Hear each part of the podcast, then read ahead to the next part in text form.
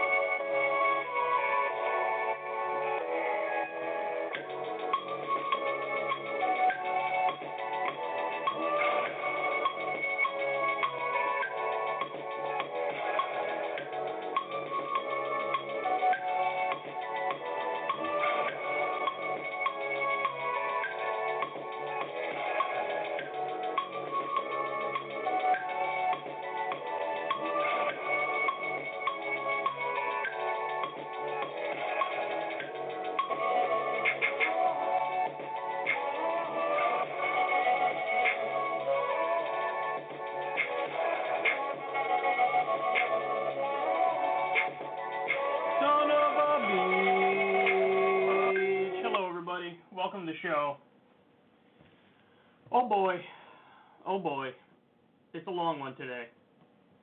Um, the DNC is known for being uh, corrupt and jacking elections. Uh, well, now the RNC is getting in on that fun. I mean, we already knew they were corrupt, but they think it's their turn to jack an election and they're doing it perhaps in an even more brazen way than the DNC did. So we're going to talk about that. Also, there's a grand conspiracy of fossil fuel interests to buy off everybody in the political landscape that they possibly can. And um, I have the specifics for you. They've now officially made it their job to buy off all the centrist Democrats and they're in the process of doing exactly that. Then we also have um, Trump getting caught red-handed with some more absolutely insane corruption. The details of this story are uh, crazy, and I'll remind you of a situation in the past, and we compare and contrast to today and what Trump is getting away with. And um, forget about it. I got too much stuff. Uh, Elizabeth Warren meets behind the scenes with Hillary Clinton. Oh boy. Uh, and Emma Vigeland got some really good questions in with Elizabeth Warren, Beto O'Rourke, Amy Klobuchar, yada yada, and Pamela Anderson versus uh, Meghan McCain. Sit back and relax, baby. Oh, quick, a quick show note for everybody. Um, the next show will not be Thursday; it'll be Friday because the debate is Thursday night, and I want to have a full comprehensive debate breakdown for everybody. So uh, we're going to do the next show on Friday, not Thursday, where I will do a comprehensive debate breakdown. And of course, on Thursday night, I will live tweet the shit out of the debate. So um, come join me, and we'll have fun. Anyway, all right. Let's start with what the Republican Party is doing, what the Trump administration is doing. Actually, to be fair to them, it's not specifically them, but it's people, you know, acting because they like Trump. But they're as sycophantic as it gets. So the Republican Party is proving that they're basically the embodiment of the far right wing stereotype that we have of them. this is really an insane story.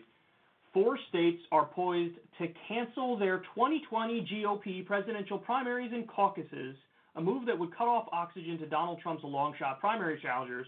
Republican parties in South Carolina, Nevada, Arizona, and Kansas are expected to finalize the cancellations in meetings this weekend, according to three GOP officials who are familiar with the plans. The moves are the latest illustration of Trump's takeover of the entire Republican Party apparatus. They underscore the extent to which his allies are determined to snuff out any potential nuisance en route to his renomination, or even to deny Republican critics a platform to embarrass him. Trump advisors are quick to point out that parties of an incumbent president seeking re-election have a long history of canceling primaries and note it will save state parties money. But the president's primary opponents who have struggled to gain traction are crying foul, calling it part of a broader effort to rig the contest in Trump's favor. Okay, so just uh, let's get this point out of the way real quick because to me it's beyond obvious. Donald Trump has over a 90% approval rating in the Republican Party. No primary challenger is even going to get remotely close to defeating him. So that's obvious. You know, get that out of the way. But the next point is no, there is no other way to describe that but rigging it in Trump's favor. There's no other way to describe it. Because, as a matter of principle, in what's supposed to be a constitutional republic and a representative democracy, you should stand on the side of, yeah, if somebody's running against them, you have an election. What are you talking about? What do you mean? So you have multiple people, Bill Weld and Joe Walsh, announcing a primary challenge against Trump. And then you have state Republican parties going, that's nice, we disagree. We are now canceling that election okay, if you want to talk about a system where people lose total and complete faith in it, just look at what the DNC did to Bernie Sanders in 2016 and look at what the RNC is doing to the Trump primary challengers today. I'm sorry, but this is the kind of stuff that completely turns people off to politics for the rest of their lives. Because they go, what's the point? You're pretending like I have a choice. I don't have a choice. You gave Hillary Clinton a giant delegate lead over Bernie Sanders. You had people slipping her the debate questions before the debates, as we learned because of WikiLeaks. We had, in a thousand ways, they rigged the thing against Bernie Sanders and made it so that he couldn't win. And then you're going to act like I should be excited to vote for Hillary Clinton or I should be excited to get involved in politics? Well, if you're making the decision for me, if the establishment is making the decision for me, why should I be involved at all? Because I'm having no impact whatsoever. I'm just wasting my time. And now perhaps even more brazenly, you have uh, Trump's people going, yeah, uh, we disagree. There's going to be no election at all. Why would you do such a thing? Why would you? I don't care. They say, oh, historically, this isn't unprecedented because, you know, whatever, Pat Buchanan. I'm not sure how many states said there can't be a primary when it was Pat Buchanan, Buchanan versus George H.W. Bush, but um, they were wrong. I love how citing that it was massively undemocratic in the past, they're acting like that's an argument. That's not an argument for your position. I mean, why not go further back in history? Well, yeah, yeah. I mean, you guys say democracy is important, but there was a time that we, you know, had people as property and they were slaves, so what? It wasn't a democracy for them. Yeah, and that was bad. like, you know, just get it happened in the past, so don't worry about it. Yeah, there's also been, you know, dictatorships and tyrannies and, you know, all types of terrible forms of government. That's not a point. You're just saying, oh, it was also bad. It's been bad for a really long time. Okay, so change it. Not gonna allow a primary because you're because you're a, a sycophant to Trump. Are you kidding me? How obnoxious is that? Especially because we all know Trump is going to curb stomp these idiots anyway. So why not have the election? The vote will be 98% to 2% if they're lucky, and then you move right along. But no, see, listen, what's it really about? They just want to protect his ego, man. They just want to protect his ego. They don't want him to have to look at, oh, 2% of the vote went to Joe Walsh or whoever the fuck. They don't want him to have to see that. Because he's, he's a man child. And if you don't think that's the case, well, just look at Sharpie Gate, which we covered. And, you know, I was laughing my ass off when I first read that story, where he had to add Alabama with his little Sharpie to protect his fragile little ego. This is the same shit. We're not going to have an, even though he's definitely going to win, we're not going to have the election because, why? because you want to look out for you know your president and make sure his ego isn't bruised. Bruised. Well, don't turn around and pretend then, because you know they did this and they're still doing it to this day. They they uh you know they act like we're not like the terribly rigged and corrupt DNC. You're canceling primaries and caucuses. You're canceling them. You're, we disagree. The election schmelection, even though they announced, even though it's a free country, even though this is how the system works and they can do it, we don't care. We're just gonna we're gonna get rid of it. I mean that's insane, man. Seriously, you want to try to get more people involved in the political process, but hold on now. Maybe that's the point to get people not involved in the political process. To to make you feel like, well, I have zero power whatsoever anyway. So what the fuck's the point? Maybe that's the whole point. both when the DNC does it and when the RNC does it, because we know that when turnout is high in elections, that that usually helps not just the Democratic candidate but also the furthest left candidate, because high turnout means young people turned out and young people um, ideologically are much further left when you look at the numbers. So I don't know, man. Maybe that's the whole point. But either way, this is so obnoxious and this is so insane and this is legit third world stuff. This is dictatorship stuff. Again, I don't care. I know he's going to win. I'm, I'm not a dumbass, okay? I understand that Donald Trump is going to win and he's going to beat Joe Walsh by a mile and a half. He's going to beat Bill Weld. Um, and it, again, it's not even going to be remotely close. It's going to be embarrassing. But we live in what's supposed to be a constitutional republic and a representative democracy You can't just write off that representative democracy part because you don't like it. Because in reality, you're all sycophants and authoritarians at heart. But that's what it is, man. Don't tell me these state Republican parties aren't sycophants and authoritarians, because that's exactly what they are. They're canceling primaries and caucuses, canceling an election because they love the president and they don't want to hurt his feelings by having somebody get in there and get 2%. Are you kidding me? It's embarrassing. The reality show president, man. The reality show president is acting like a goddamn king. I, have said it a thousand times. I'll say it a thousand more. Reality is stranger than fiction. Donald Trump is president, which is already like. But then also, he's canceling primary elections in his own party. Well, to be fair, not him, but state parties doing it on his behalf because they want to protect him. It's unbelievable. It really is unbelievable. I, and I can't believe I've been following politics for a long time, man. When I was reading these articles and they were acting like, well, yeah, it's no big deal because this happened in the past. I had no idea about that. And so as I'm reading through the articles, I'm like, I can't believe they're acting like this is a nothing issue. Like it's like, oh, it's just it happens, you know. Sometimes in America, you have freedom and democracy, and other times you snatch that freedom away and you have no democracy at all, and you say, no, we're not even going to have an election because we don't want there to be an election because we want to protect the person who's in power. So you mean like emperor shit? You're doing emperor shit, and we're supposed to act like, oh, it's cool. It's just it's it's emperor. What do you mean? There's no problem. He's just emperor. No big deal. No big deal. Seems like a kind of a big deal to me. So you know, and by the way, you will notice something here, as you do on probably every other issue at this point. But there will be no principled, you know, opposition from within the halls of conservative punditry. You know, turn on Fox News, see how that goes.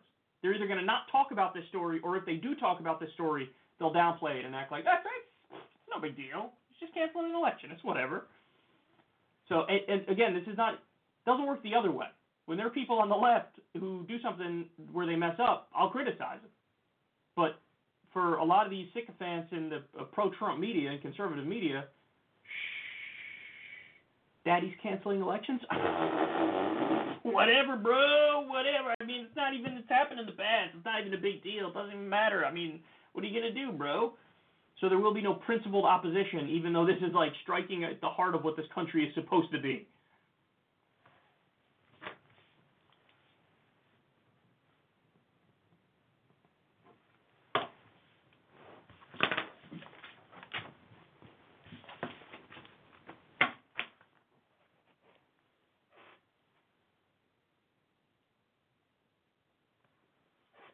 All right, so now we go after the Democrats because there's a story which is pretty much equally insidious here.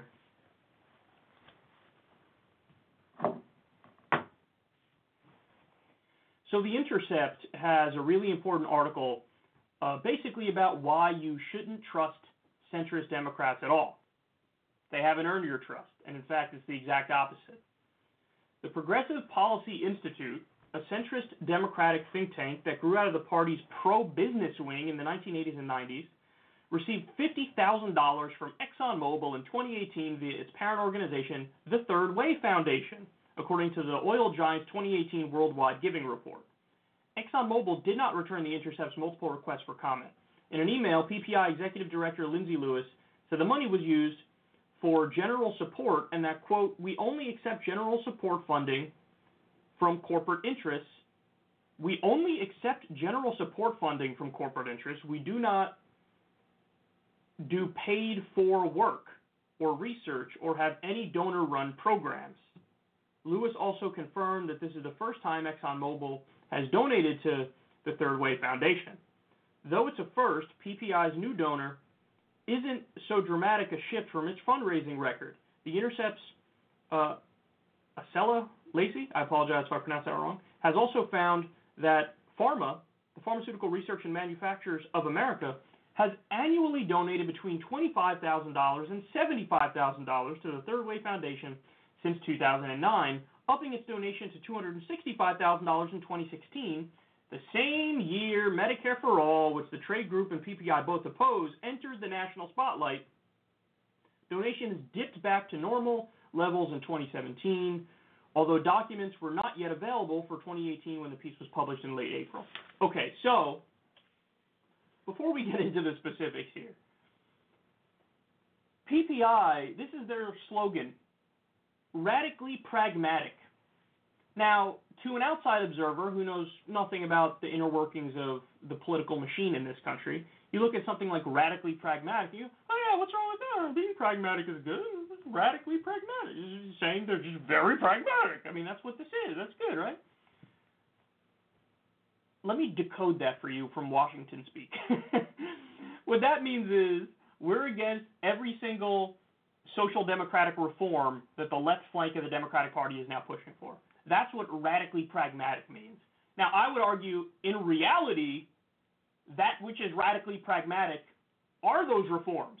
It is Medicare for all, it is free college, it is a living wage. That's radically pragmatic because virtually every other developed country has those policies.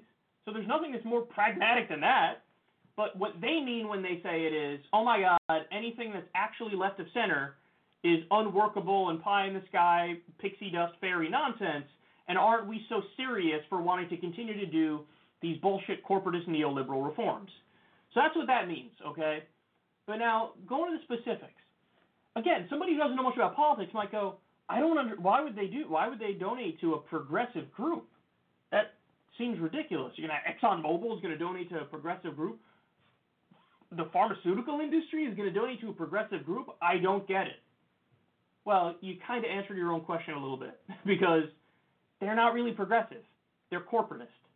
And what the pharmaceutical industry understands and the fossil fuel industry understands is this. The left flank of the Democratic Party is rising. They have all the energy behind them.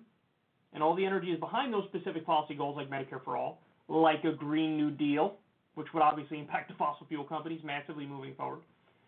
So what they know is, hey man, we've been propping up the Republican Party for decades, and they're doing their job. They're loyal little sycophants. All they do is represent industry. But we're going to have to be tactical in this bitch. And what that means is we got to get ourselves some centrist Democrats too, because they're the ones who swoop in. Their job is at the last minute to go, okay, okay, okay, we get it, we get it. Yeah, Medicare for all is wonderful, and Green New Deal is wonderful, but let's find a middle road. I mean, we shouldn't really do Medicare for all. Let's do a public option. You know, oh, oh, you want to make sure that pharmaceuticals can't, pharmaceutical industry can't rip people off anymore? Mm, let's find a middle ground. So even though insulin costs six dollars to make per vial, and they're charging three hundred and sixty dollars in the U.S., I know that you want it, so you know it's something reasonable, like fifteen bucks. But how about uh, 150? Let's meet in the middle, 150. Who's down for 150? Can we do 150? I Green New Deal. I know. I know you want Green New Deal. That's wonderful in the in the in a you know within the context of like a decade or something. You want to get off of fossil fuels. That's great. That's great. It's wonderful and stuff. But what if we just I don't know just made fuel efficiency standards stricter on cars, but still had fossil fuel running the show? Is that a good compromise? We had a good compromise here? This is their whole point. Their whole point is they're the last ditch effort to to basically dodge the necessary reforms and keep the status quo functioning to one extent or another. That's their job. Progressive Policy Institute, their whole existence is to gaslight the left and say Medicare for all is impossible, free college is impossible, Green New Deal is impossible, you know, real uh, green renewable technology becoming a massive industry is impossible. You know, don't don't be silly, don't be ridiculous, don't be a pie in the sky fairy dust lefty. That's nonsense. What we need is adult middle ground reforms. And the whole idea of the adult middle ground reform is a last-ditch effort to save the industry and keep the status quo functioning. So that's why big oil would give money to the Progressive Policy Institute. They're not progressive, they're corporatist. And whatever whatever reform they would be in favor of, well, it might be a little slap on the wrist to those industries, it's not going to fundamentally undermine their existence. Whereas the left does fundamentally undermine the existence of the pharmaceutical industry and the and you know the for-profit health insurance companies. I mean, they do. They do. So if you're if you're in the fossil fuel industry, if you're in big pharma, what do you do? I, I need to have a two-pronged approach here. I can't just buy off the people who are in the Republican Party who will 100% do my bidding. I also want to buy off some of the opposition. I also want to buy off. I want to buy off both parties so that when push comes to shove, I know I have a I made strong investments here, so I'm not going to be obliterated through policy. It's just not going to happen. Because if you buy off half the Democratic Party, when the time comes to actually fight for the Green New Deal, vote on the Green New Deal, vote on Medicare for all, how are they going to get it passed? Half the Democrats are corrupt and bought by the industry. How are they going to get it passed? And this gets to the main issue, which is the corrupting, corrosive influence of money in politics that blocks every single kind of reasonable reform that we know would work. And this is why people have no faith in their government. Because the government is representing the moneyed interests. The government is representing billionaires. The government is representing corporations. It's not representing you. If it was representing you, you'd already have a living wage. You'd already have Medicare for all. You already have universal background checks on guns. You already have legalized marijuana. Have you ever stopped to think about why is it the people all agree on certain issues, but nothing ever gets done to fix it? It's because of the money. They're not just buying off Republicans, which is bad enough. They got, you know, the Republican Party is just a puppet to corporate America and a socially regressive party. They're just reactionary on social issues and then just a puppet of corporate America outside of that. That's what they are. The establishment Republican Party, say nothing of the voters, the establishment Republican Party, gone. Not, not a prayer of them doing the right thing. Democratic Party is supposed to be the opposition, supposed to represent the people. Supposed to, you know, to the extent they raise money, should be raised from reasonable interests. Union workers, lawyers, teachers, things of that nature, grassroots. But when you have centrist Democrats, radically pragmatic Democrats, they're bought off by the industry as well. And their whole job is to gaslight the left, say what you want isn't even possible, even though other countries have it. No, it doesn't matter. It's not possible here. It's not possible here. And oh, let's find the middle road. Don't do Medicare for all. We still got to keep the pharmaceutical industry in control to some extent. We still got to keep the for-profit health insurance companies in control to some extent. Don't do a Green New Deal. We need the fossil fuel companies to some extent. So let's find that middle road that allows the status quo to continue and allows these corporations to keep making massive profits. So this is why you do not trust centrist Democrats. This is why you need to be skeptical of all those centrist Democrats because they have no principled opposition to taking donations from fossil fuel executives or billionaires, or the pharmaceutical industry or the for profit health insurance companies. They have no substantive opposition to that.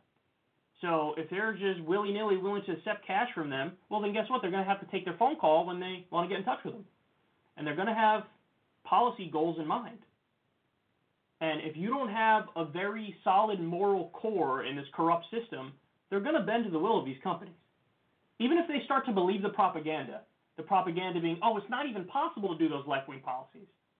The end result is still you don't get those left wing policies, either because the politician is corrupt and they know they're corrupt, or they're corrupted and they don't even know they're corrupted and they just internalize the propaganda and think, well, no, we just can't do Medicare for all. What do you mean? But either way, the end result is the same, which is no serious reform, middle grounds from now until the end of time. And as we've seen before, what happens when you have a Democratic Party that only gives us these middle ground corporatist neoliberal reforms? What happens? That leads to the rise of the fake populist right. Because they step in and go, I'm going to break everything up and I'm going to reform the system and I'm going to fight for working people. Now they're lying. but you've opened up a door to allow the fake populists to gain a foothold because people are so disgusted with the establishment that all somebody has to do is pretend to be anti-establishment and they get elected over your status quo defending ass. Just ask, just ask Hillary Clinton. Actually, I retract that. Don't ask her because she's still in denial, but that was the dynamic with Hillary Clinton. So Progressive Policy Institute, my ass cheeks. Progressive Policy Institute, oh please. More like Status Quo Defending Policy Institute. Kind of wordy, but we'll work on that.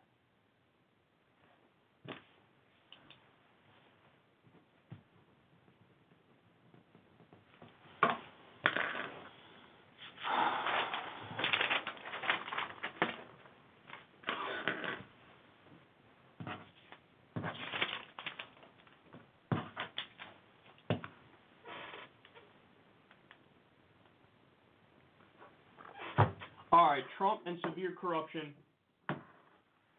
Um, this is this is great that a spotlight has been sh- shined on this. Shined on this, shown on this, shined, shown, whatever. You get what I'm saying.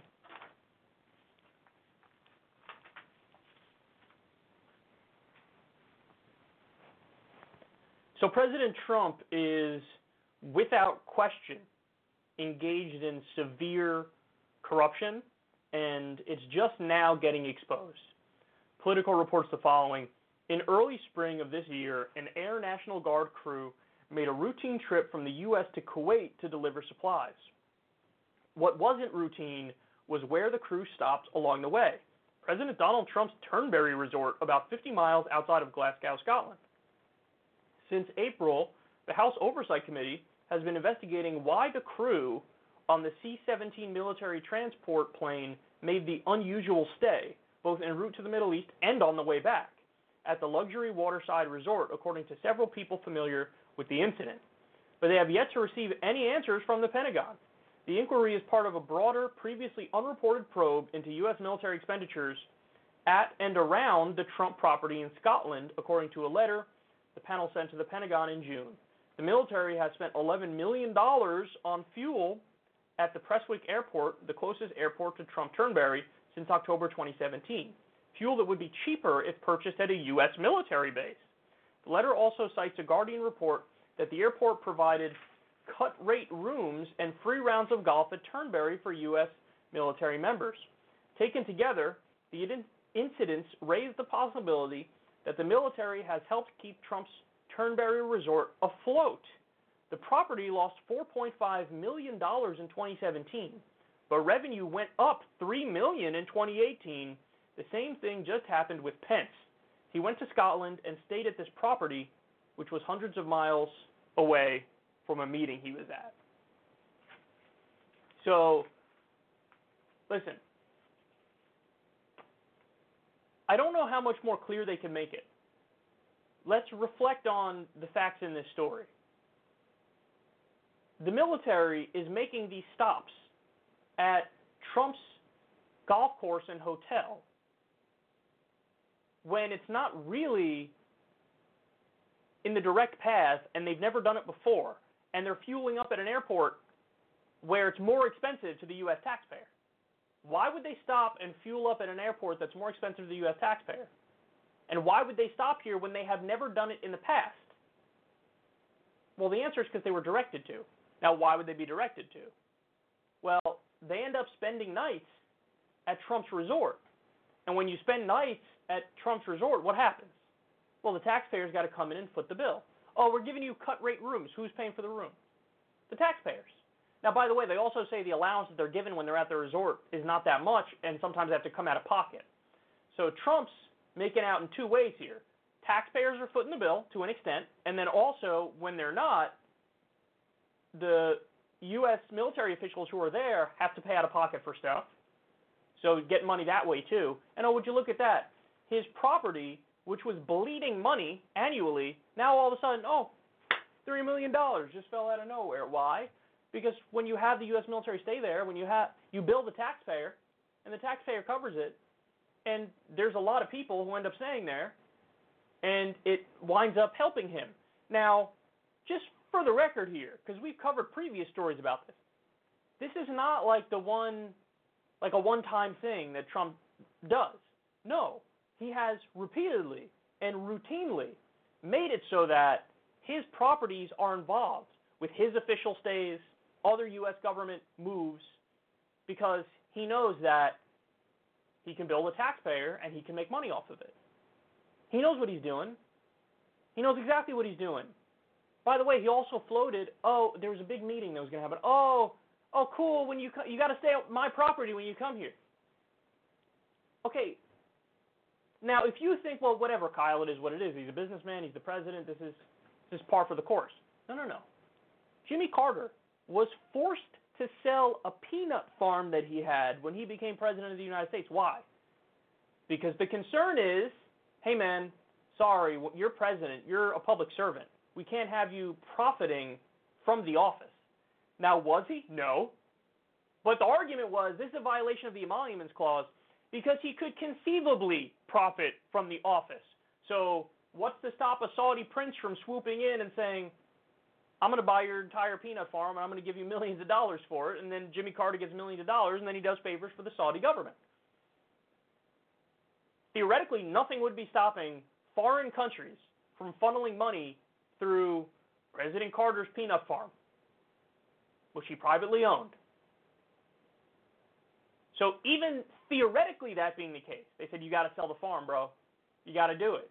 Now here's Trump, a businessman with you know interests all around the world, all around the world, and you have foreign governments funneling money to him through those properties, and you're going to tell me that's not a violation of the emoluments clause? Guys, we have direct lines. In the case of Trump's hotel in Washington D.C., did you know Saudi Arabia overpaid for their stays there? And they also routinely do this thing where they have U.S. service members go to Washington, D.C., and they overpay for their rooms and keep the service members there at Trump's hotel. And then would you look at that? They got away with killing Jamal Khashoggi, and Donald Trump didn't do anything, didn't even do a slap on the wrist, didn't even publicly come out against them, and and also gave them a multi-billion dollar weapons deal as they're doing a genocide in Yemen where women and children are being killed and there's a cholera outbreak and the country's starving because they're blocking um, one of the ports there. There's a blockade. So connect the dots, guys. It's not that hard. You got Saudi Arabia and other interests funneling Trump money through his properties, and then he's doing favors for them. The entire time he acts like, there's nothing to see here, bro. Nothing right. I'm sure Donald Trump just, you know, ideologically is massively aligned with Saudi Arabia. No, he used to say that they're responsible for 9 11. Now he's president. He's giving them everything they want, and they also happen to be funneling money to him through his businesses. Now we have it in this instance. To be fair, in this instance, it's not a foreign government. In this instance, it's the U.S. taxpayer that he's robbing because he's basically making the military stay at his properties and then billing the taxpayer and then propping up his resort that way. Don't tell me that. Are you so naive that you think no? It's just they ended up staying at this place which they never stayed at before and spending more for fuel because they they like golf. What other reason could there be? What other reason could there be? And of course, today he's on Twitter. Classic Trump, deny, deny, deny. He goes, he's like, I have, I have nothing to do with this. I don't know. Uh, you know, I, I don't know what you're talking about. It's one of those things. It's like, dude, what other reason could there be? What other reason could there be for this? Seriously. It's just so obnoxious. And it's so corrupt and he's hosing U.S. taxpayers. He's taking money from foreign governments and doing their bidding. And nothing's happening. Now, to be fair, there are like a, a few emoluments cases going through the court system, but one of them was already dismissed. There are others, but one of them was dismissed. And it's like, this is insane. This is what happens when you have conservative partisan capture of the courts, too. Because he's appointed so many judges that a lot of these judges, conservative judges, are just going to be like, yeah, nothing to see here. He's on my team, so I'm just going to defend it. It's insanity, man. It really is insanity. And again, this is that stuff that, like, who has hope and who wants to participate in this system when they see how rotten and grotesque it is? And, you know, the response is, who do you believe? Me or your lying eyes? Like, that's their response basically here. No, Don, I'm sure that you know you're they're diverting military planes to stay at your fucking golf resort, which is sinking financially because there's some pure reason. No, you're trying to prop it up. God damn it, man. It should be. I mean, it kind of is crystal clear with the emoluments clause, but we should make it even more clear. There should be a law that says when you're president, while you're president, you can't own or operate any private business. You're a public servant now. You're a public servant now. You you want to still maintain ownership. And by the way, they lied about that too. Trump, oh, it's in a blind trust and something. What? That's not what a blind trust is. He's letting his kids run his businesses. That's not a blind trust. they called it a blind trust. It's not a blind trust. But he made it seem like, oh yeah, I'm distancing myself from my businesses. No, you're not. Your kids are still running it, and you still make profit from it. It's all this utter bullshit, this nonsense, this weaselly garbage. And this is also why, you know, I was always skeptical when you hear conservatives say the talking point of like, the government should be run like a business. Well, now you have a businessman in control of the government, and would you look at that? It's corruption galore. Corruption all day long. Because he's still a businessman, and he's the president, and he's using his office to profit. So don't you know, run government like a business. It's fundamentally a different thing. It is fundamentally a different beast. Nope, that even if you had Donald Trump divest from all of his businesses and make no profit and have no private businesses while he's president, it's still a bad talking point. Because it's not you're not trying to make a profit. It's a different skill set to govern a country. God damn it. He's just profiting from being president and robbing the taxpayer blind and also profiting because other foreign governments are paying him and he's doing their bidding basically as corrupt as it gets. And I told you guys early on, one of the things about Donald Trump that he would never state publicly, but it was crystal clear, is that he actually wishes in his heart of hearts he was Hillary Clinton. Why? Because the establishment loves Hillary Clinton. And all Donald Trump wanted was the approval of that establishment. The rich elites who pat him on the head and say, Good job, Donnie. Hillary Clinton had the approval of the establishment, still has the approval of the establishment. All Donald Trump wanted was the acceptance of that cocktail crowd. And now, in a horrible twist of irony, we have Donald Trump as president acting more Hillary Clinton ish than Hillary Clinton. They had their Clinton Foundation, massively corrupt. Anybody who says otherwise is full of shit. You know, we've gone through the specifics of why the Clinton Foundation was corrupt on this show. Uh, there are mass, incredible details on that.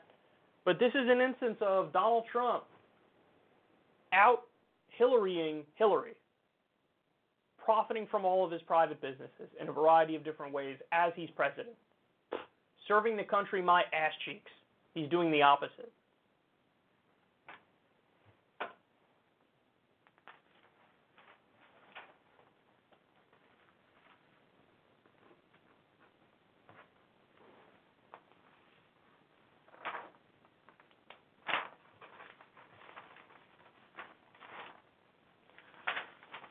Okay, next.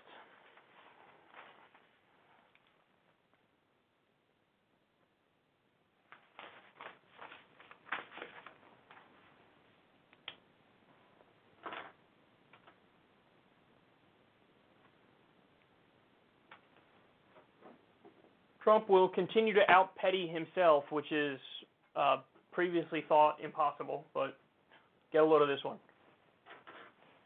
So we have yet another story here that highlights the legendary levels of pettiness from this administration, and particularly from Trump himself.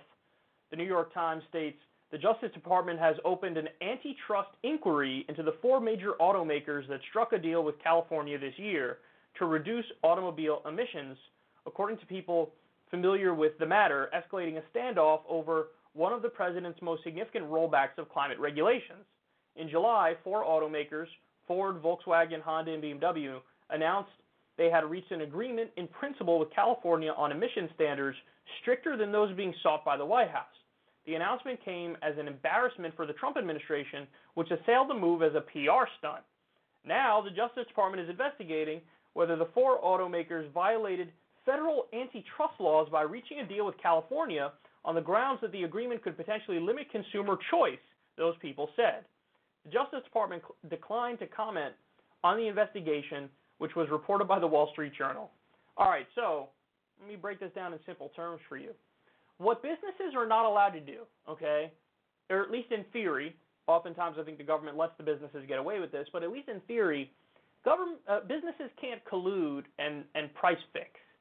So you can have, you know, different companies as part of the same industry get together and say, let's do, for argument's sake, let's just use the, uh, you know, the internet industry.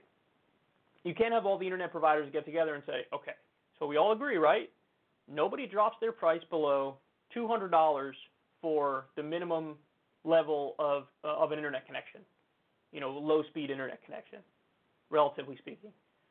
Um, and they all get together in a smoke-filled back room and they go, agreed. Nobody drops below $200 because that is that's an anti-competitive practice, which makes it so that they're basically all agreeing to price gouge, and they're screwing over the consumer. So that's you can't do that. Okay, what Donald Trump and his administration are claiming is by having car companies get work with California where California says, "Hey man, come on, we got this climate change problem, we got pollution as an issue. Let's work together. Let's figure something out in terms of fuel efficiency standards that make sense that are reasonable." What the Trump administration is doing is saying, "No. I, Donald Trump, repealed the fuel efficiency standards left by Barack Obama. And I'm against them."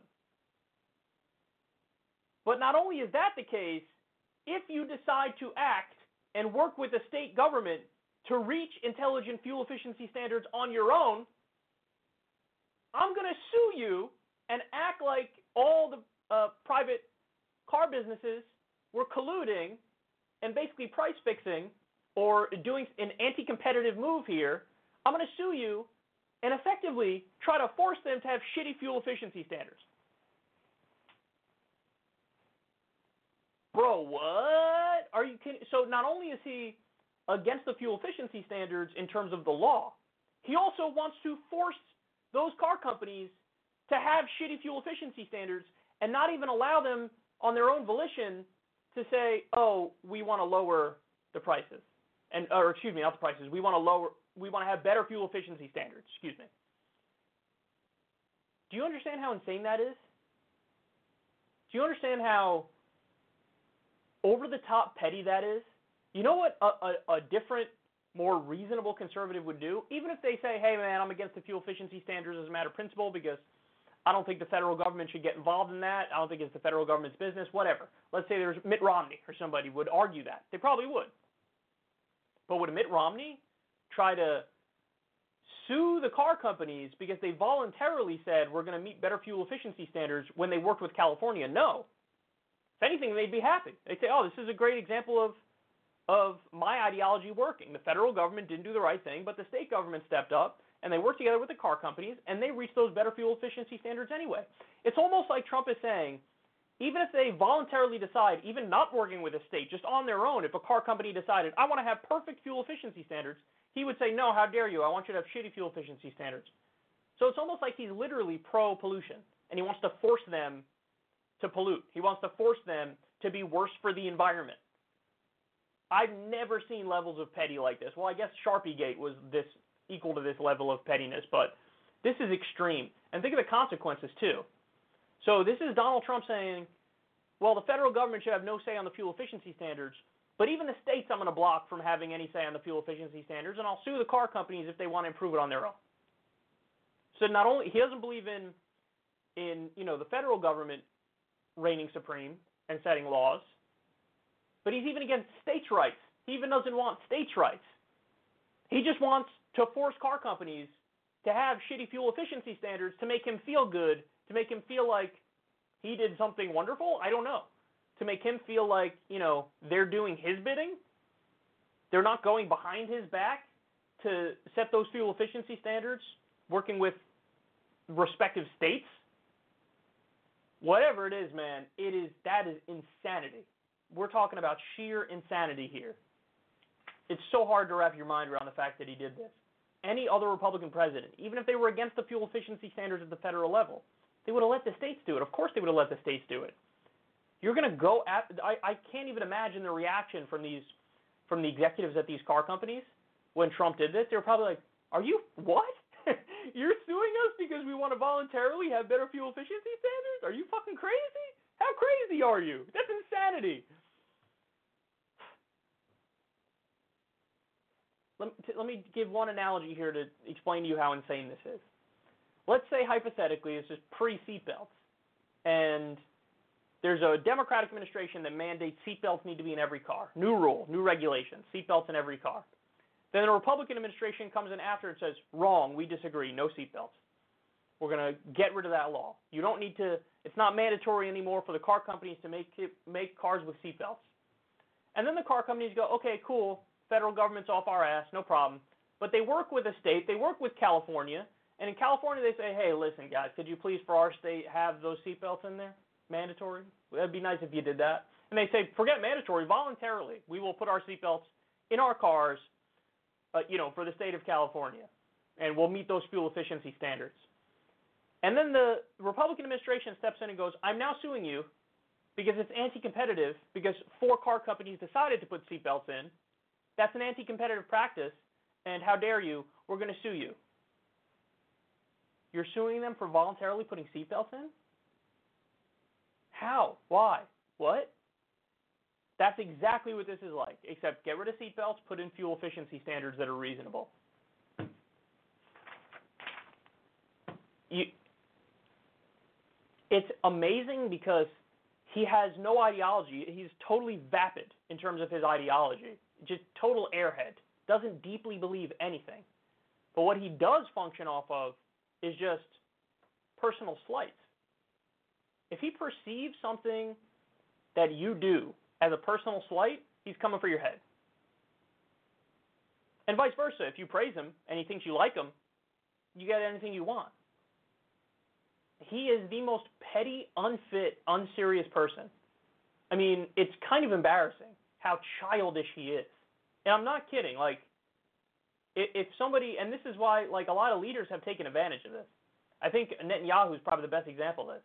He just sucks off Trump 24 7, and then Trump's like, Israel, tremendous, unbelievable. Give them whatever they want. Give them Jerusalem, everything. Give them whatever.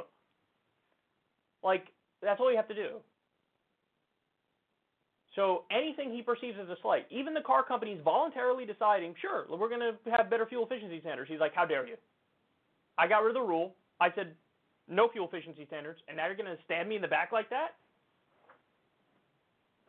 What a little bitch, man. What, him and Chrissy Teigen were actually going at it on Twitter earlier today, and um, he called her out and said like, John Legend and his very filthy mouthed wife or something like that.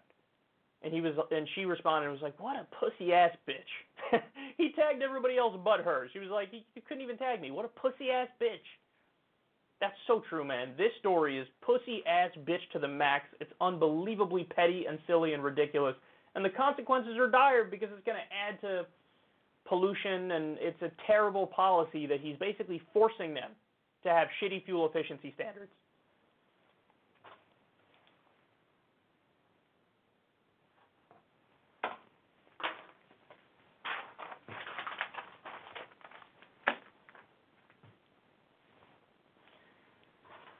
Okay.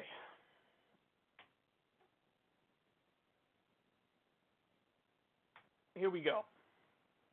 Elizabeth Warren and and um, Hillary Clinton. Some cringeworthy news from the campaign trail. NBC says that Elizabeth Warren has been in touch with Hillary Clinton behind the scenes of the 2020 race. Uh oh. Uh oh, SpaghettiOs. So there's no good reason for this. I was trying to come up with one. Like, let me think of every possible angle I could look at this from. Let me try to evaluate it from every possible angle. And here's what I came up with. Best case scenario, best case scenario is I'm trying to appease the centrists. That's best case scenario. And this is similar. This is why I think Bernie, for example, even though he does basically say like, yeah, I'm a threat to the Democratic establishment, he doesn't he doesn't go over the top in making that case, and he doesn't like hammer it home relentlessly. It's not a normal talking point of his. because I think Bernie actually is trying to appease the establishment and the centrists, where uh, leaving him enough room where he can trump a primary. That's what I think Bernie's doing. With Elizabeth Warren, the best possible scenario of, oh, I met with Hillary Clinton, oh, we stay in touch from time to time. Best case scenario is, oh, let me try to appease the centrists because I don't want them stepping on my candidacy either. That's best case, okay? Which is still, by the way, not a great reason because that's you're really going the extra mile here, aren't you? Like you could still try to appease the Democratic establishment without necessarily directly reaching out to Hillary Clinton. What? But there are other reasons why she might be doing this that are not the best case scenario. Here's some other possibilities. She's actually interested in Hillary's opinion on strategy, campaigning, policy. I mean, that's possible. It's possible she thinks there's some value in getting Hillary's opinion on a variety of different things. To which I would respond, the only value there is in that is to do the exact opposite of whatever her advice is for you. Which sounds like a snarky thing to say, but it's I'm being completely honest. the only value in that is, oh, you think I should do X, Y, and Z? Great, I'm going to do the opposite. But it's possible that she actually thinks there's some value in, oh, you know, tell me what your priorities are, or tell me what your idea is on strategy, yada yada, which is honestly a nightmare. Um, another possibility is she wants her in the administration. Now, some people seem to think, and a lot of replies to me on Twitter were like, VP? To which I respond, no. I think there's no way, there's no way, no way Elizabeth Warren's instincts are that bad. You're going to pick Hillary Clinton for VP after she lost to Donald Trump, possibly the only person in politics who could lose to Donald Trump, and you're going to add her on your ticket? I, I think there's no way. Hear me now, quote me later. There's no way Elizabeth Warren will pick Hillary Clinton for VP. That would be political ineptitude that's legendary. Maybe unmatched in human history other than Hillary Clinton's failure to Donald Trump in 2016. There's no way. Not even close. No way. Is it possible some other position in the administration, though? Sure. Sure. Is it possible that Elizabeth Warren is wheeling and dealing behind the scenes? Absolutely. I mean, that's what she did in 2016. Hillary Clinton played her, by the way, in 2016 because they approached Elizabeth Warren and said, "Oh, we're considering you for VP. We're gonna and we're gonna vet you. We'll get back to you soon." And then what happened? That was Hillary's chess move to block Elizabeth Warren from even considering endorsing Bernie. Because because Elizabeth Warren thought, "Oh shit, I might be Hillary Clinton's VP." So now I got to stay out of this.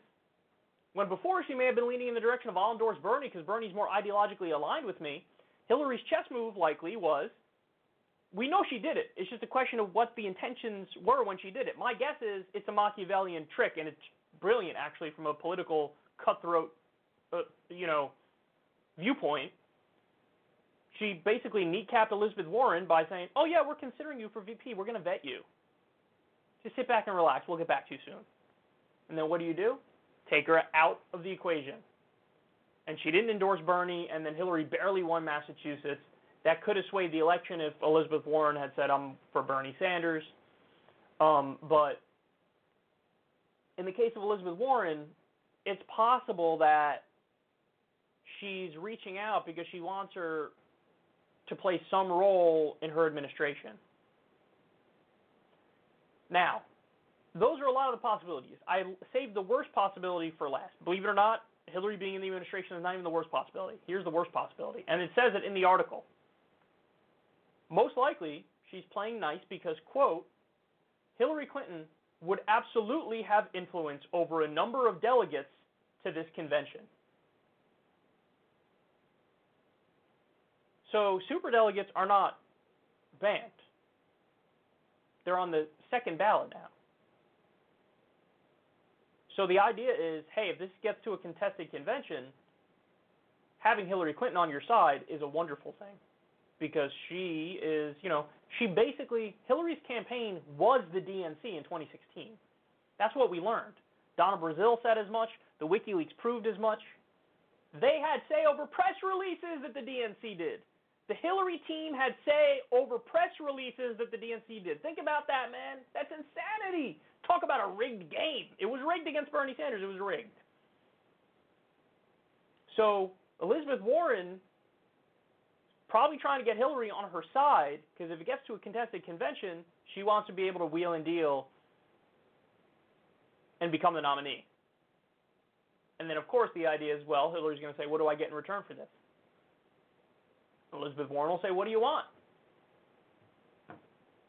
Now, again, I don't think VP because that would be the worst political instincts of all time.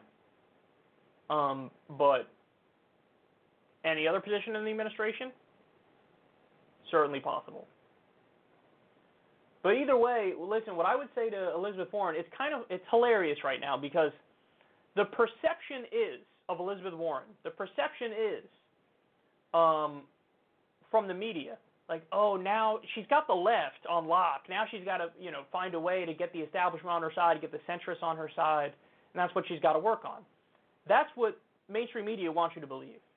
You and I both know the reality is the opposite. Look at the demographics of the people supporting Elizabeth Warren college educated, older liberals, more centrist in their ideology. The people who are deeply, deeply skeptical of her, it's the left base. People like you and me. We're the ones who she thinks she has, but she actually kind of lost by not endorsing Bernie in 2016, um, by voting for Donald Trump's bloated, disgusting criminal military budget, by originally voting to approve Ben Carson to be the head of um, fuck which which agency is he the head of again? Housing and Urban Development, I think. But every now and then she drops a little something something where you're like, oh god damn it, Liz, what are you doing? What are you doing? Waffling on Medicare for all, whatever it might be. So the media has the narrative exactly backwards with Elizabeth Warren. Then the media narrative is she's got the left on lock. That's obvious. She needs to get the centrist now, and she's she's doing that. She's like, oh yeah, she thinks she's got the left on lock. I'm just going to get the centrist now. No, you need to do the opposite. You need to go after the left base. Now, maybe her thinking is, well, Bernie already has them, so what's the point? I don't know. I don't know. But either way, you ain't get, gaining any friends on the left, Elizabeth Warren, and you're making them even more skeptical of you. So, you know, proceed at your own risk is what I would say to her.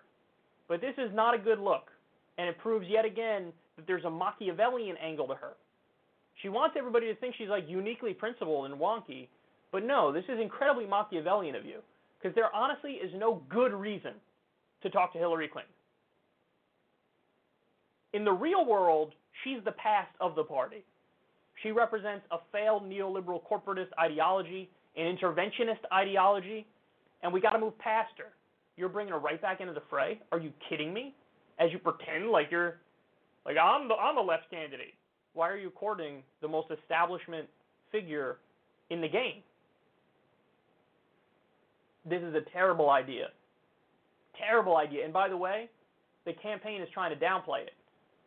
They haven't mentioned this publicly. It's almost like she knows it's bad and it's wrong. She's trying to hide it because they are doing something sketchy, like wheeling and dealing. Like saying, hey, if it gets to a contested convention, you got my back, right? I don't like what I'm seeing, and everybody on the left does not like what they're seeing now with Elizabeth Warren. So perhaps the move should be to try to assuage the fears on the left as opposed to further distancing yourself from the left and moving in a more establishment direction.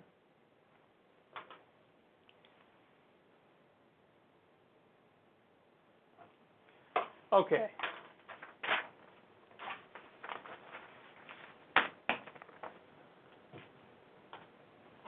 All right, let's take a break. When we come back, I got one more on Elizabeth Warren. I got Pamela Anderson versus Meghan McCain.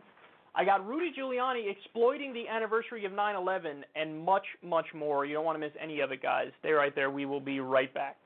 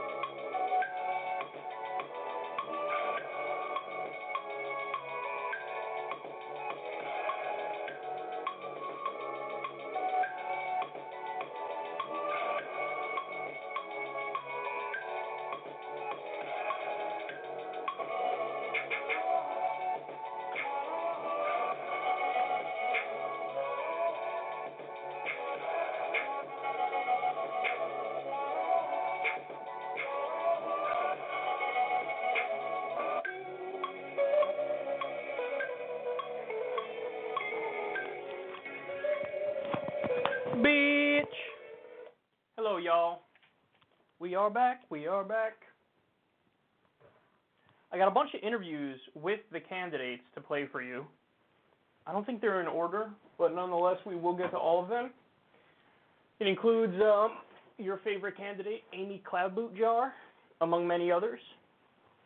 Elizabeth Warren was asked a really solid question here. This is Emma Vigeland's work for uh, Rebel headquarters. She did a bunch of, she did a great job here asking all these questions. We're going to dive into it in just a second. Um,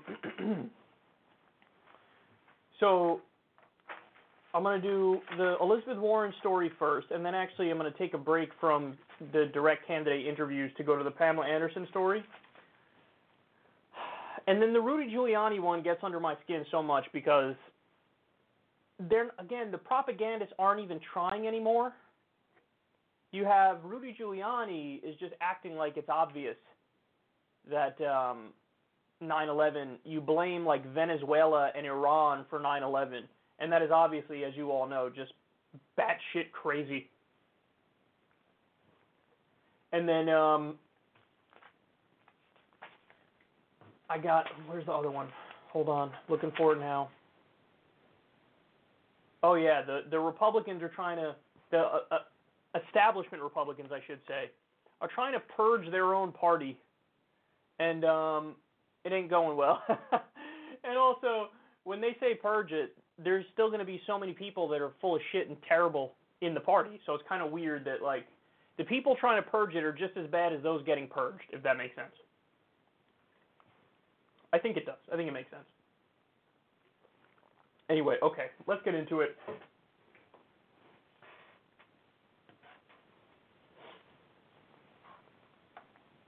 I don't have my videos in order, so you're going to have to bear with me just a smidge.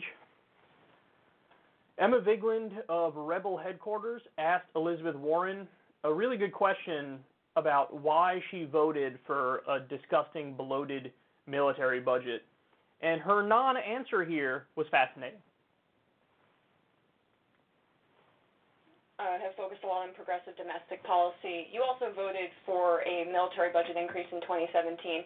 How does that square with your progressive politics when we're talking about foreign policy? If the question is, do I think we should cut the military budget, the answer is yes. And I know in the Senate Armed Services Committee, I've had this fight over and over. But there's another part to it too. We need to stop the control over our defense budget that's exercised by the giant defense industry. Um, as you know, we now have a Secretary of Defense who spent seven years as head lobbyist for Raytheon. Um, I asked for some simple conflict of interest rules that he would abide by. For example, not to make decisions that involve Raytheon and Raytheon's bottom line. And he refused. Um, the Republicans confirmed him anyway, but this is what corruption is all about. Putting lobbyists in charge of our government agencies, a lobbyist, former lobbyist in charge of the Environmental Protection Agency. This is the heart of corruption. And the moment has come to call it out and to fight back. That's what being in this room was all about. See, that's all fine and dandy, but you didn't answer the question. You didn't even come close to answering the question. So why did you support a bloated military budget, and how does that square with your domestic progressive politics? And then she goes on this long-winded rant, this tangent about, I do think we need to cut the military budget, and um, I asked for some basic conflict of interest rules for the Raytheon guy. And that's wonderful, but that wasn't even close to answering the question. Are you going to answer the question? She's not. She's not going to. You want to know why, guys? She doesn't have a good answer. See, this is why journalism is actually so important, and this is why I'm really hard on mainstream media on this show. Because they have such an important job. Their job is to be the watchdog of the powerful. And oftentimes, they end up being the lapdog of the powerful. By the way, I didn't. Don't give me credit for that saying. I stole that from Cenk Uygur circa like 2012. But yeah, they're not the watchdog of the powerful anymore. They're the lapdog of the powerful. And it's fascinating when you actually see a good question asked. It's fascinating because they're so not used to being challenged that they don't know how to react when they are challenged. So basically, she just went into this tap dance trying to prove her progressive bona fides, bona fides. It's a weird word.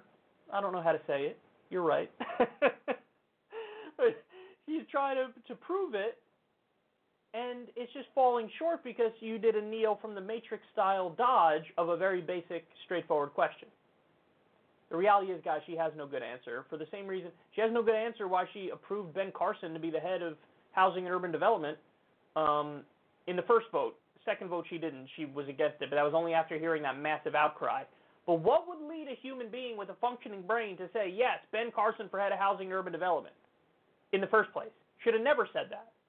By the way, another area where Elizabeth Warren should be asked about, she did an interview with Cenk Uygur, and in that interview, she said, in no uncertain terms, that come the general election, I'll take big money.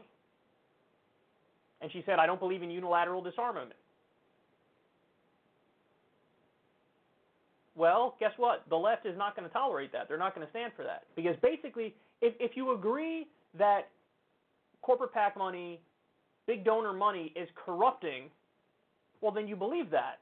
And so you don't get to pick and choose and say, I choose to not be corrupt in the primary, but then in general, I'll be corrupt. Fuck it. And that's what that's effectively what she's saying. So, you know, that's massively concerning to the left. Rightfully so. So there are many, many questions about Elizabeth Warren. And um, it's unfortunate. You would hope she'd have a better answer. You would hope that she would be like, well, listen, the reason I supported it is because there was one very important provision, and that important provision, I don't know, you fill in the blank, gave necessary body armor to people in the direct line of fire in Afghanistan. Whatever, something more convincing. There was nothing, you want to know why? Because you can't spend it. Because it's a terrible vote. God damn it. And the, the Democrats, are they do this all the time. They did it with, uh, you know, they, they spent months calling Donald Trump Vladimir Putin's puppet and a Manchurian candidate president, and then they immediately turned around and voted to give him more NSA spying powers. You just said he was doing Vladimir Putin's bidding, and he's a Manchurian candidate. So I guess you want Vladimir Putin to be able to spy on all of us? Again, I'm using your line of thought. This isn't mine, this is yours. You know, again, if you think he's such a lunatic madman, he shouldn't have his finger on the red button, and that's why I'm going to vote to give him a $100 billion increase in military spending. What?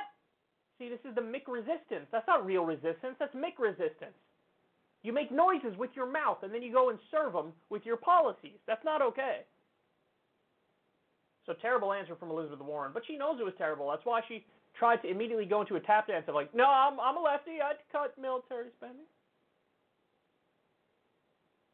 Another letdown. Again, I said it in an earlier segment. I'll say it again now. The media keeps telling Elizabeth Warren, "Oh, in order for you to, you got to reach out to more centrist establishment voters now because you've got the left on lock." Everybody in the real world knows it's the opposite. The demographics that support her the most college educated older liberals. That demographic is more centrist. Who she needs is the base. And she's not doing a good job reaching out to them. She's just giving them more and more reason to be concerned, and it's a shame.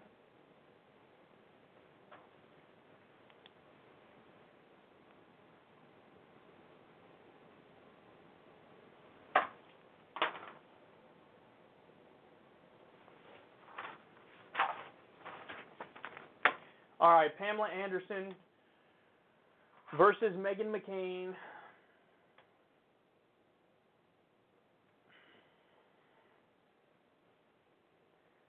Pamela Anderson went on The View, and uh, she ended up sparring with them about Julian Assange.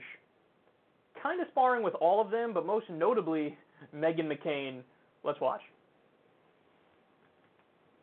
Actually interesting guy. I mean, he's obviously rustled the feathers of some very powerful people, and powerful people want to keep him quiet. When you were It's visiting him, he was allegedly kicked out of the Ecuadorian embassy because he was defecating everywhere and creating No, that's mere And they campaign. said That's not there was video of, of things that happened. I, I mean, I What would you do if you were locked in a room for, Just for really quick. six years? Well, I wouldn't be a cyber terrorist, which he is. He information. Cyber terrorist. Included classified documents that put our national security at risk or military, and the lives of national security spies at risk and diplomats is the military. So how many people have The the American so- government killed innocently, and how many have WikiLeaks? So you think the military is putting the government at risk? The military has put many innocent lives at risk. Oh, calm down, sir. For re- I, I'm actually genuinely curious war about your crimes that need to be, relationship with him. yeah, war crimes need to be punished, and they haven't. The, the war crimes that he's exposed, no one's, no one's done anything about it, but they put him in jail to shut him up because he is a, about the 210 video of the helicopter Right. fire killing civilians in Iraq? yeah, well, that's one thing, but there's so many other things that he's exposed, and it's not just America he's exposed, he's exposed Russia, he's exposed all sorts of Well, different countries. That's a controversial area, Russia. A lot of people say that, Yeah. uh, that the, the, the Mueller report, uh, that he, that Assange interfered in the 2016 election by conspiring with Russia Yeah. to, uh, by releasing hack, uh, ha- emails, hacked emails, uh, which hurt Hillary Clinton. It's almost like, is he responsible for giving us Trump? I mean, his timing and the way The timing, the timing, but, you know, Hillary Clinton is responsible for Trump.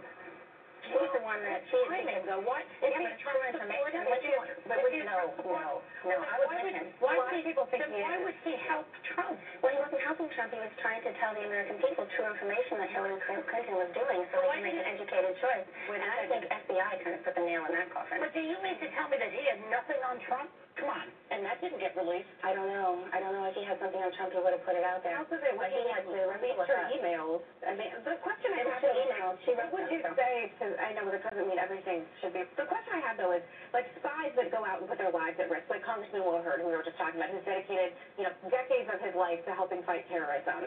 Classified information, I believe, is classified for a reason. I do have some faith in the U.S. Uh, government, although as uh. a conservative, I have less faith normally than liberals do.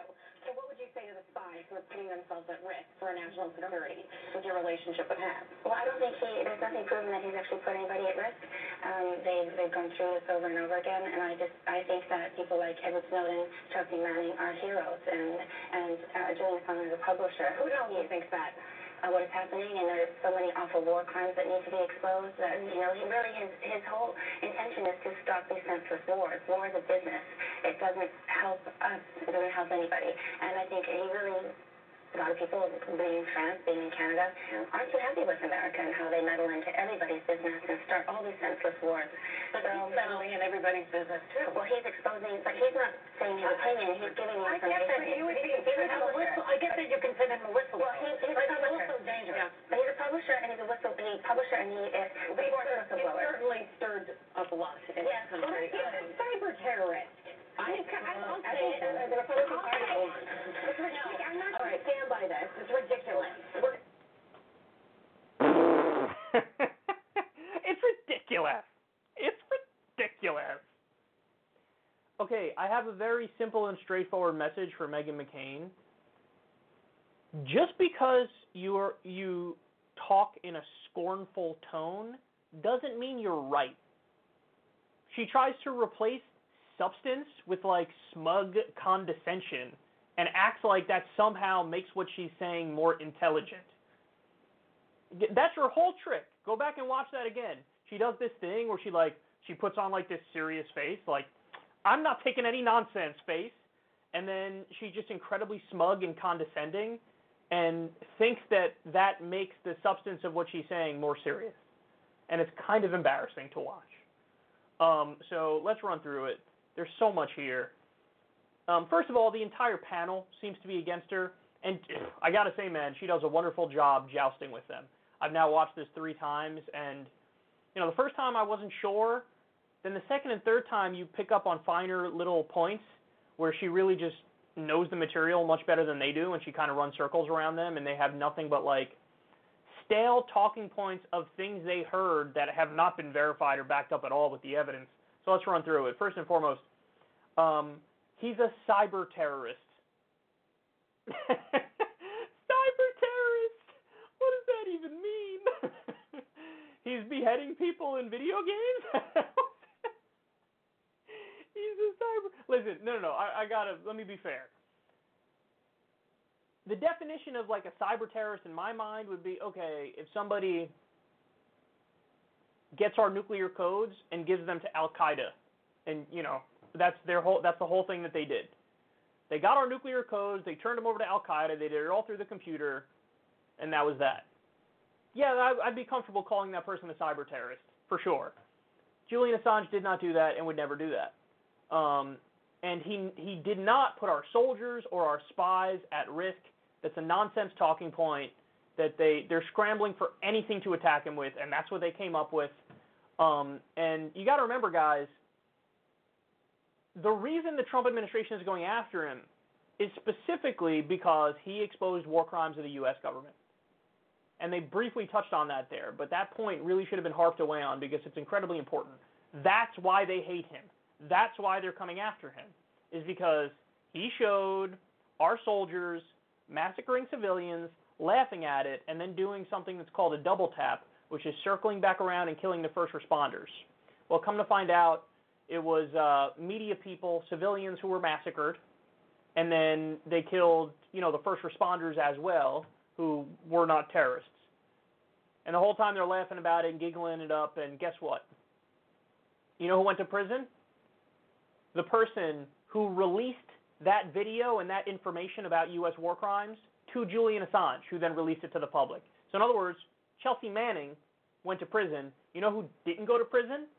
The people massacring civilians and then laughing about it in the video.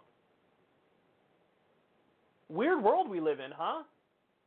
And people like all the hosts on The View there, specifically Meghan McCain, especially Meghan McCain, there they think that Julian Assange is the criminal for releasing that video, and Chelsea Manning isn't a hero for releasing that video, and they're defending U.S. intelligence agencies and the war crimes of our government.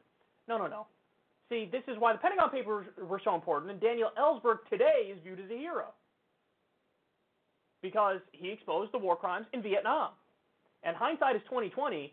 When you put enough time between the war and the action of Daniel Ellsberg, people go, "Oh yeah, you know, he was kind of right." I mean, proving that we're napalming and, and using Agent Orange on innocent uh, villagers and, and peasants, landless peasants in Vietnam.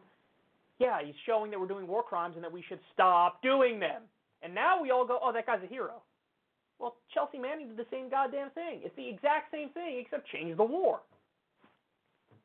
And still, you got Meghan McCain and the idiots on The View because they can't get over that Julian Assange released information that showed how deeply corrupt Hillary Clinton is. They can't get past that, and so now all of a sudden they think he basically deserves to be locked up. And it's unbelievably pathetic.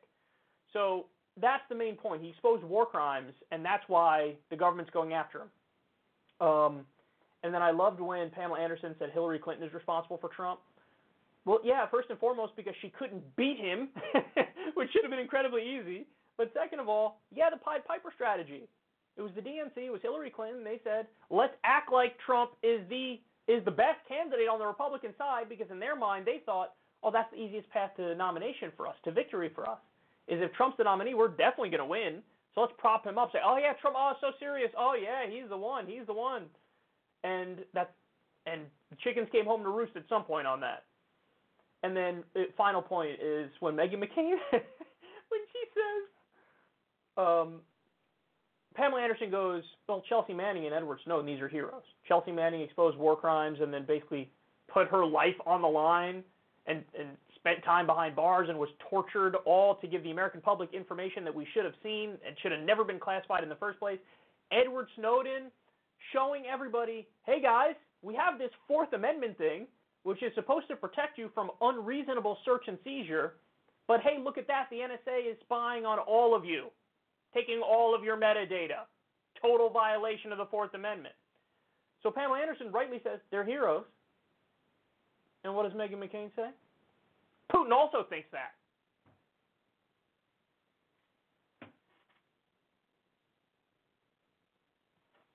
Dog, what? No, no, no, no, no. She has nothing but like she's like an amalgamation of shitty mainstream talking points that she just vomits out in a scornful tone and thinks that she's intelligent when she does it. Honestly, one of the most embarrassing people on TV, if not the most embarrassing person on TV. Because she's not even good at this. Like, it's one thing if you're playing this role of shitty propagandist, but you're good at it. You're not even good at it. Listen, you're part of the Lucky Sperm Club. Your dad is John McCain, and that's the only reason why you're anybody even knows who you are right now. And she's just not equipped for this shit, man. Holy shit. He's a cyber terrorist. There, I said it. She acts like she's saying something like edgy. You're just repeating the establishment fucking bullshit establishment bubble wisdom to protect to protect centers of power in American political life. That's not edgy. That's really stupid and dumb and wrong. But that's ah, there's nothing worse than that in my opinion. It's like it's one thing to be wrong, it's another thing to be wrong and smug about it, and it's another thing to be wrong and smug and like pretend like it's also edgy when it's not edgy.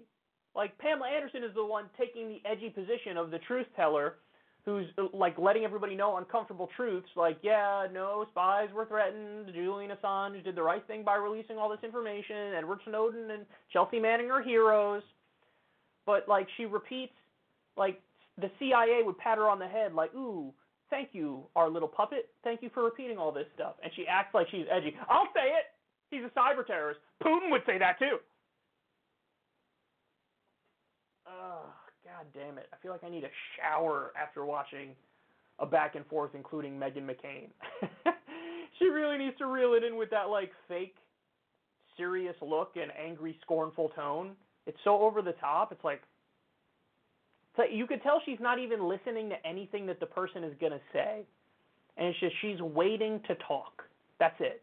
She's waiting to hear her own voice and repeat her bullshit talking points. But she's got that look like like, I'm to tell you. You're to tell me what? The same bullshit you've been vomiting out for the past two and a half years? Yeah, we don't want to hear it. we don't want to hear it because we all know what you're to say before you even say it. It's embarrassing. It's embarrassing. Have an original thought.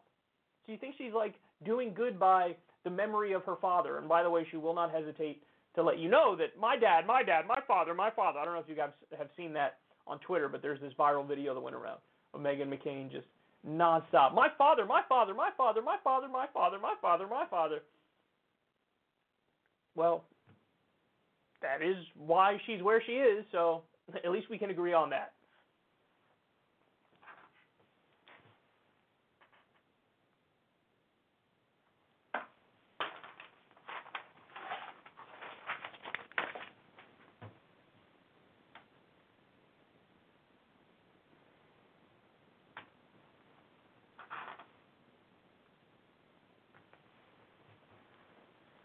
All right, got some more for you, bitch.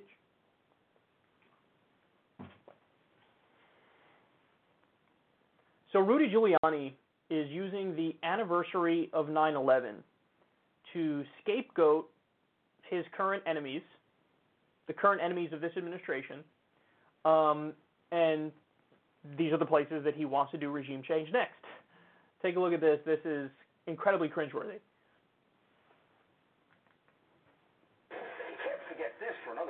It's not over. This isn't Pearl Harbor. It will someday be Pearl Harbor. In other words, the thing that caused it will be solved. In that case, Japan, Germany, Italy. Uh, the people who killed us then, that movement is still alive. And it's killing us today. And, killing our soldiers in Afghanistan or doing terrorist acts. Uh, and when I talk about that, I talk about it broadly. I'm talking about the Islamic extremist movement. Iran typifies it is probably the biggest supporter of it, the biggest funder of it. Um, they're killing people every day inside Iran and trying real hard to kill people outside They Iran. killed hundreds of our guys in Iraq. We still have the bad Taliban, the really bad Taliban, and the middle Taliban, and we have forms of Al Qaeda and ISIS. And you got, for example, in the middle of South America, the, the three or four of the major terrorist groups, Islamic terrorist groups, are involved in the drug trade. They're involved in making money with the drug dealers. Where? Um, in the triangle, that would that would involve um, Ecuador. It would involve um, oh, Venezuela. Venezuela generals are involved in the drug trade, and they're hiding terrorists in Venezuela, which is one of the reasons we have to get rid of Maduro. Maduro, we think of Maduro as just being a problem isolated there. You, you get a, a hostile regime like that, an insane regime like that, and the terrorists taking advantage of it. The point is, the movement is still going on. Dog, they're not even trying anymore. Not even trying. Anybody who has any political knowledge whatsoever, I don't care if you casually follow the news one day a week, you should have enough political knowledge to know that every word of that was complete horseshit. I mean, come on, man. Seriously? Okay, let's go through this. he says, first he says, well, you know, th- and this is all for the anniversary of 9/11. That's what this whole segment is about. And he says, well, you know, this, the Islamic extremist movement is still around. Well, yeah, it is. And so maybe you should ask yourself if the whole war on terror was worth it when in some places there are more terrorists today than there were before we even invaded. So if the whole goal was we're going to defeat terrorism, well, you kind of made it worse with the whole war on terror thing now, didn't you? So maybe that wasn't the right approach. Maybe we should have went about it a totally different way. But I digress from that.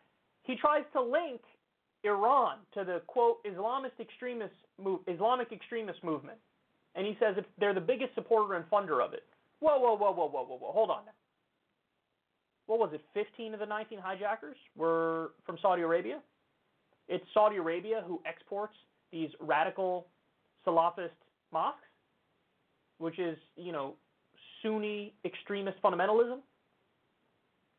He's trying to conflate because, again, if you know anything about politics in the Middle East, you know that Iran is Shia. Now, don't get me wrong, the government is a theocracy, which is unacceptable, and they do oppress their people, absolutely. Um, but they're Shia. And ISIS and Al Qaeda and that jihadist movement, which has targeted the West, that's a Sunni fundamentalist movement. That's a Salafist movement. So that's not it's not even close to the same thing. In fact, quite the opposite. You know who's still fighting ISIS? Shia militias. Now you could say, hey man, they've also done human rights atrocities and they have their own issues. Fair enough. But they are fighting each other. So this idea where he's trying to conflate ISIS and Al Qaeda and the attack on 9/11 with Iran that's so low and so disgusting and so disingenuous that it's hard to even put into words how wrong that is and how fucked up that is. Because if somebody doesn't know the specifics of this, uh, uh, of what we're talking about here, they could easily hear what Rudy, Rudy Giuliani is saying and be like, I guess Iran is like responsible for it. Not even close. Not even close. Not remotely totally different ideologies we're talking about here. Um, and then he says Islamic terror groups are involved in the drug trade. Guys, just so you know, what motivates Muslim fundamentalist terrorists? Well, you know, some argue, hey, it's a reaction, it's a backlash to U.S. foreign policy, which destroyed their countries, and, and it's, you know, it's fighting back for Palestine, which is still occupied by Israel, so on and so forth. That all plays a role. But you know what else it is? Their ideology, their religious ideology. They're, it's not part of their ideology. They can't partake in a drug trade. That's not a thing. And the argument is that they're involved, the Islamic extremist groups are involved in the drug trade? How? How? are we going to pretend like what? There's no language barrier between people in South America and people, you know, in Iraq and Afghanistan and Pakistan and Saudi Arabia? Are we going to act like they're really in some sort of business coordination with one another? No, they these extremists would also view anybody in South America as infidels. They're not. This is. Oh my God! It's so shamelessly made up that I shouldn't even have to take the time to walk through this stuff to try to debunk it. By the way, no evidence has ever been presented on this front because it's total nonsense. And then finally, what does he do? He he swoops in uh, Venezuela and Ecuador. He's like, well, I mean, they're, you know, we think that he's only a problem to his own people. No, he's working with the terrorists. How many times have I made this joke on Twitter initially of radical Venezuelan terrorism a while ago, and now they're literally trying to make that argument.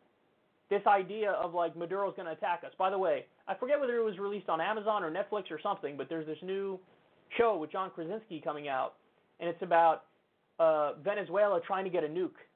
And the whole idea of the show is that I think they even say it in the trailer, like the evidence will come with a mushroom cloud of like Maduro attacking the United States. Are you kidding me? This is the same shit they said about Saddam. We can't wait for evidence because that evidence could come in the form of a mushroom cloud over the United States. The idea that Maduro, that Venezuela would offensively attack the United States of America, that is sheer lunacy. They're a rinky dink gnat of a country with a military budget that's probably not even 1% of what we spend. They know they'd get obliterated. By the way, we're waging economic warfare against them. They ain't doing Dickie McGee's acts to us. Are you out of your mind? But it's propaganda on the next level where they're trying to hack like push this idea, this notion of like evil dictator bad, we must go topple him and he's and now it's not just like because people recently have tolerated that kind of argument, like, well, I mean, I guess Maduro is kind of bad, isn't he? But that next step, which now they're actually trying to argue, which is, no, no, no, not only is he bad, he wants to attack you. That's where even conservatives are like, fuck off, that's not true, that's nowhere near true. Are you kidding? Who believes that? Who can believe that? Radical Venezuelan terrorists.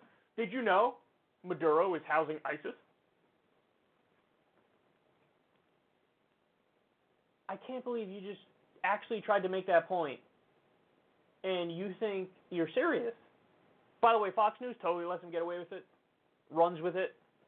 I mean, just sheer rank propaganda network. Rudy Giuliani is on Fox Fox News here, Fox and Friends, exploiting the memory of 9/11 to try to do more regime change in countries totally unaffiliated with it. Wants to topple Iran, wants to topple Venezuela, trying to tie them in and blame 9/11 on them in a roundabout way. And say they're housing the people who do the attacks. We gotta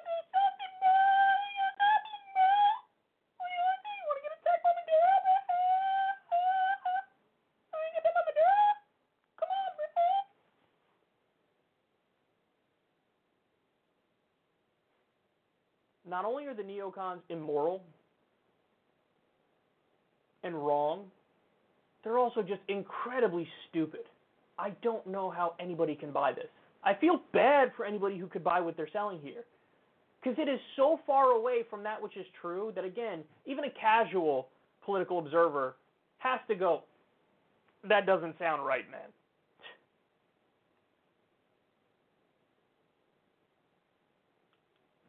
Guys, I hate to break it to you, but we're the world's sole superpower, we're the empire, and we are the bully on the world stage. We just want to topple every government that doesn't submit to our corporate rule, to our dominance.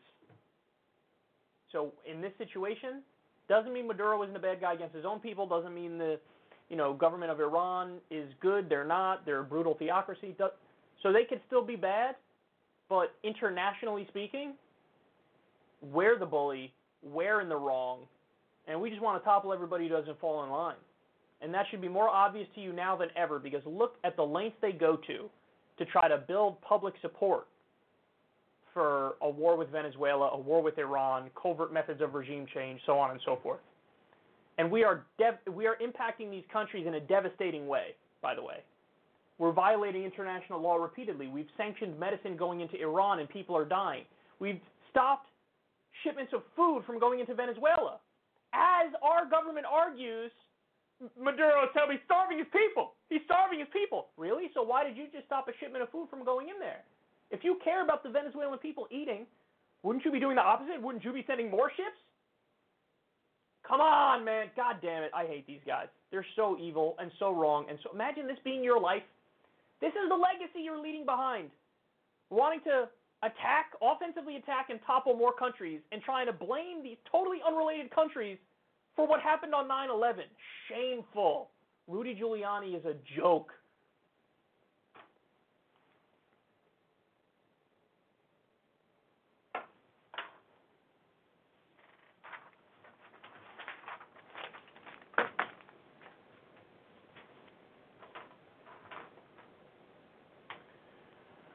Okay, now Bet on My Stork is getting covered.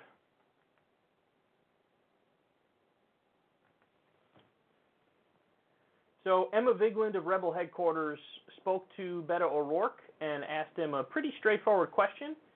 And of course, he couldn't help himself. He gave a word salad answer. And I think this is one of the many reasons why he's stuck at 1% in the polls. The audience asked you whether or not you support leveraging aid to Israel to end the Palestinian occupation, and you said that you uh, support leveraging our relationship with Israel. To clarify, does that mean supporting leveraging the billions of dollars in aid that we provide to Israel? Yeah, I, I think it's every aspect of our relationship with Israel. It's every aspect of our relationship with the Palestinian Authority. Um, our, our goal should be, and it will be under my administration, to help produce a two-state solution. To help produce, because we should have the humility of understanding that we cannot dictate that or bring it to pass of our own accord, that we will need uh, negotiating partners who will operate in, in good faith uh, and, and work from some kind of common ground to produce the result that we described, the, the dignity of the people who live in that region, their ability to be uh, safe and secure in their homes and, and in their countries. And the United States has a very special relationship with Israel. The United States has an important relationship with the Palestinian Authority. And we should leverage those full relationships to make sure that we get that full result that I just described. And does that include the aid? The aid is part of that relationship. I know he nominally gave the right answer there, but he didn't give the right answer. He's full of it. He 100% doesn't mean that because well, he tap danced around it. that was the longest answer in human history for a very straightforward question. He said, um, uh, "We need to leverage every aspect of our relationship with Israel and the Palestinian Authority to try to get to those ends." Hey, should we leverage our financial assistance to them in order to bring about a peaceful solution? And his response was, we should leverage every aspect of our relationship with Israel and the Palestinian Authority. He ain't gonna do Dickie McGee's acts, but it's okay because he's not gonna be president either. but yeah, nominally he's given the right answer of yeah, sure, we'll leverage the uh, you know financial stuff, but there's a reason why he talked around it massively. That's him trying to weasel his way out of it, wiggle out of it, not give a direct answer, be very vague, be very broad, use flowery language to try to really divert and op- obfuscate and deflect, and that's what he did. So, and again, just a word of advice to Beto O'Rourke, even though I don't know why I'd give him advice, because I don't agree with him. Um, you're basically doing the opposite of what you should do in today's era in terms of politics. Um, you got to give like quick, direct answers, man. Nobody's buying your 1990s nonsense of like talking around an answer and really tr- trying to use 150 words when you could use 12. Nobody likes that anymore, man. It's a totally different po- uh, political era, and he's lost in the wilderness. But then again, everything he does is uh, an attempt at a strategy, and he always picks the wrong one. I mean, originally when he was running against Ted Cruz, he surged in the polls. Why? Because he was trying to be like Bernie. And then later on in the campaign, he pumped the brakes on that and tried to be more centrist, to be more serious, and that's when he started tailing off.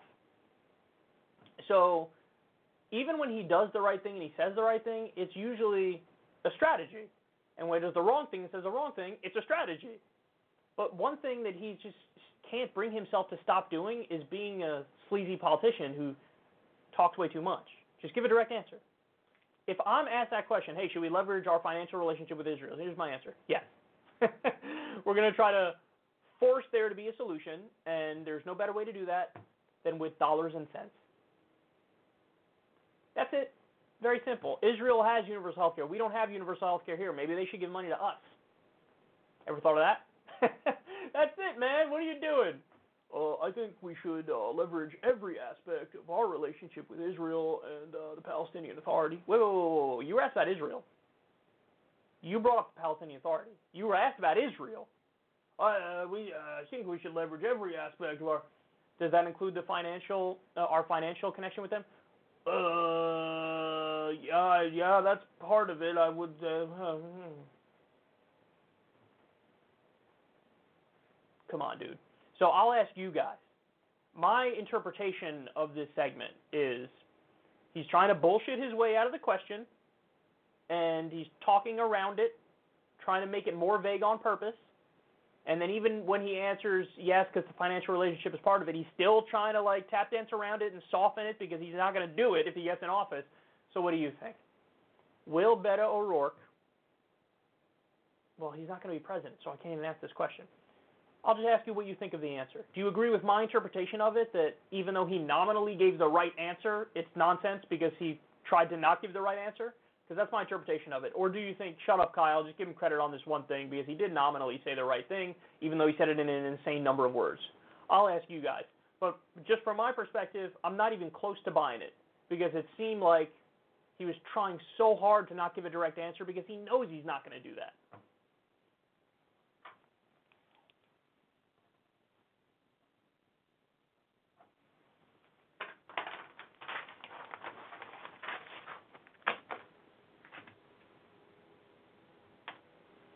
Let's talk about a little old cloud and a boot jar, cloud boot jar, cloud boot jar.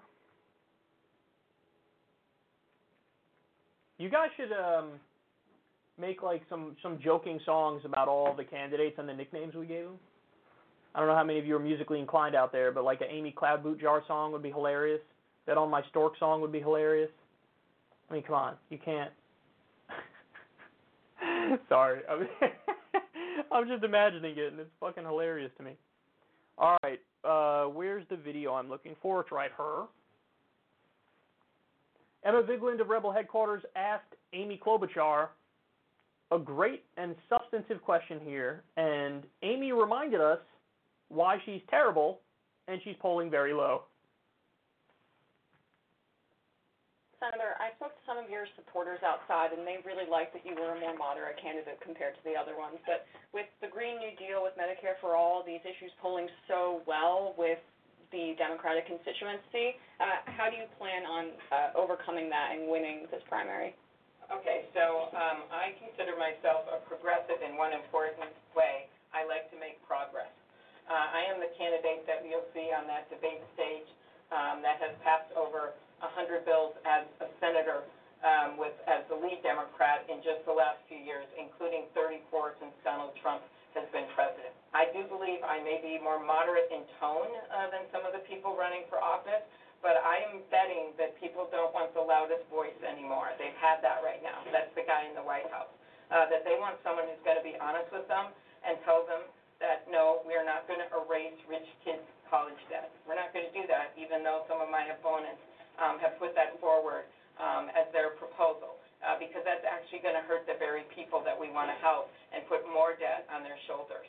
Um, that we're going to do something to bring down uh, healthcare costs, and we're going to do it a smart way uh, by having a public option uh, so that we have a nonprofit competitive option uh, to the insurance options that are out there, and that we will do no harm to people who want to keep their own current insurance.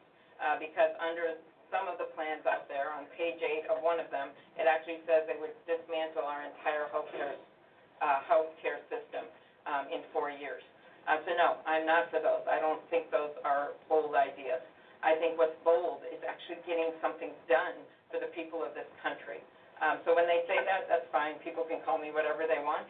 Um, it is true I don't swear in public a lot. I'll put it out there. Um, but I think that a moderate uh, tone and someone who's willing to speak honestly is exactly what this country wants right now. Mm, so why are you polling at one percent? if you're exactly what the country wants right now, why are you at one percent? Why is Delaney at 1%? Come to think of it, why is almost everybody except the person with the most name recognition who reps that ideology polling incredibly low? Question to ponder there, Amy Cloudbootjar. Okay, so there's a lot about this answer that pisses me off.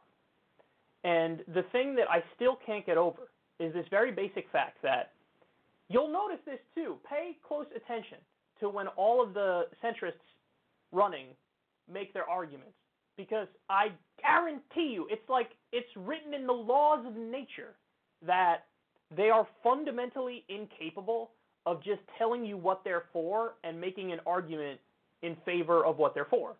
They can't do it. She can't go out there and in an answer only talk about, "Hey, listen, here's my idea. Here's what here's what I'm in favor of and here's why this is better." She can't do it. Now, compare and contrast that with Bernie. When Bernie gives a speech, when Bernie's asked a question, he can answer by only talking about the things he's in favor of. In fact, he tries to do that. Bernie makes a point of not trying to not go negative on other candidates. Now, you know, I'd argue in some instances he probably should go negative on other candidates, but he presents a positive vision for everybody. And in reality, that vision is what's called a social democratic vision. It's a mixed market economy. It's moving in a further left direction where you take basics off the table. It's a very appealing vision. And it's he makes the argument.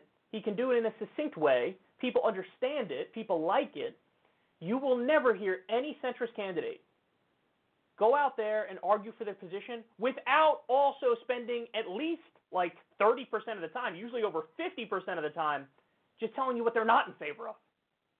Bernie doesn't have to do that with their shitty ideas because they don't have any ideas. He doesn't have to, I, and here's why I'm against their idea. No, he just tells you I'm in favor of a Medicare for all system. You know, I'm in favor of free college. I'm in favor of eliminating student loan debt. I'm in favor of legalized marijuana. I'm in favor of ending the wars. He all he does is tell you what he's for. He's giving you a positive vision. All the centrists, Delaney and Cloudbootjar are the most. They have to tell you every time they talk, I'm against universal health care. I'm I'm only for a public option. You know, I'm I'm against what does she say? Um, I'm against erasing rich kid student loan debt. Listen, look at how Weasley their framing is. They just can't, they can't just be honest and say Bernie Sanders is in favor of eliminating all student loan debt. They can't be honest and say that because that makes it sound appealing. So what do you do? Fudge it a little, lie a little, highlight a part of it that you think is negative. By the way, you could use that argument to stop all progress. Well, I'm not in favor of giving a guaranteed payment to older rich people. What? Oh, you're talking about Social Security? Yeah, because even rich folks get Social Security because it's a universal program. But if you frame it like that, me, I'm against giving payments to older rich people. Why are you in favor of it? because it's a universal program and it's wildly successful in reducing poverty and you're just using the fact that some rich people get it to gaslight everybody else so you don't have to give it to the poor people either. So it's disingenuous, man.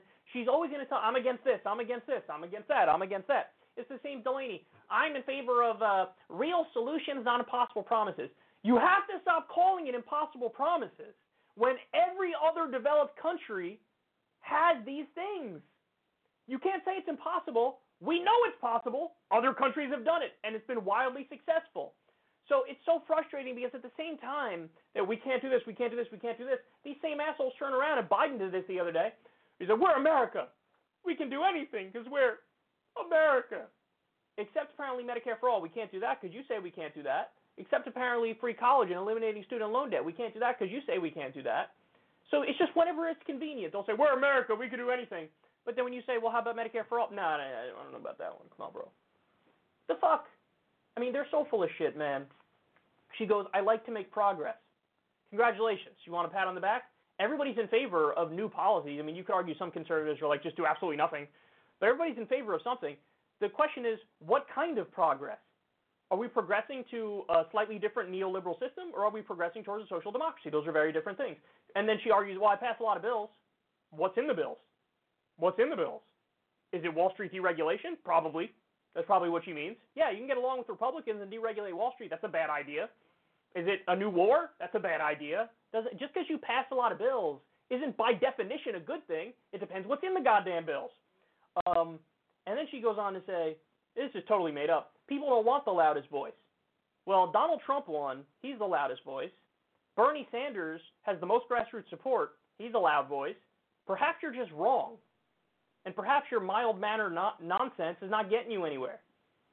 People don't want the loudest voice. She, she's just making stuff up and saying, "Well, I think I think people don't want that." Well, then why are you at one percent? It's just. Mm. And then finally, and is the most important point. It's funny because these centrist Democrats sound a lot like Republicans, don't they? And you heard it at the end there.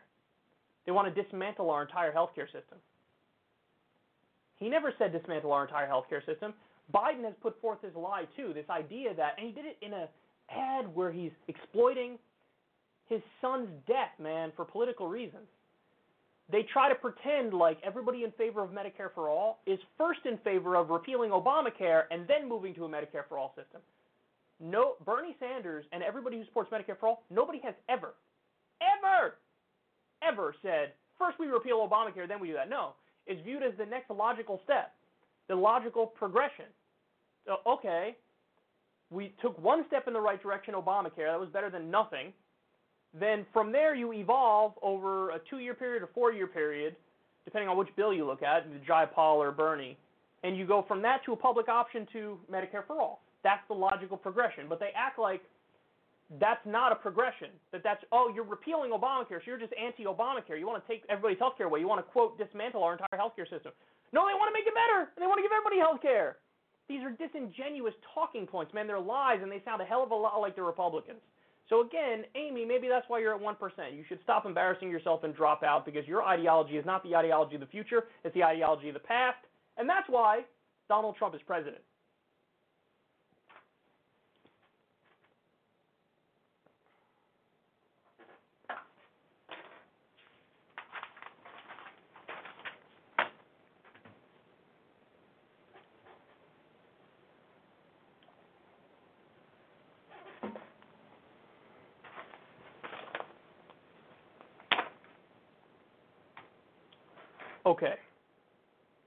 Now let me give you the. Oh, wait, wrong one. Okay, we'll go to this one. We'll go to the prosperity gospel one. I really like this story, and you'll see why. It's definitely a feel good story. So there's an evangelist by the name of Benny Hinn. Actually, it's probably more appropriate to call him a televangelist because he's on TV. Um, it's kind of like the definition of it. But he shocked the Christian world recently because he was one of the biggest proponents of this thing called the prosperity gospel, and he flipped.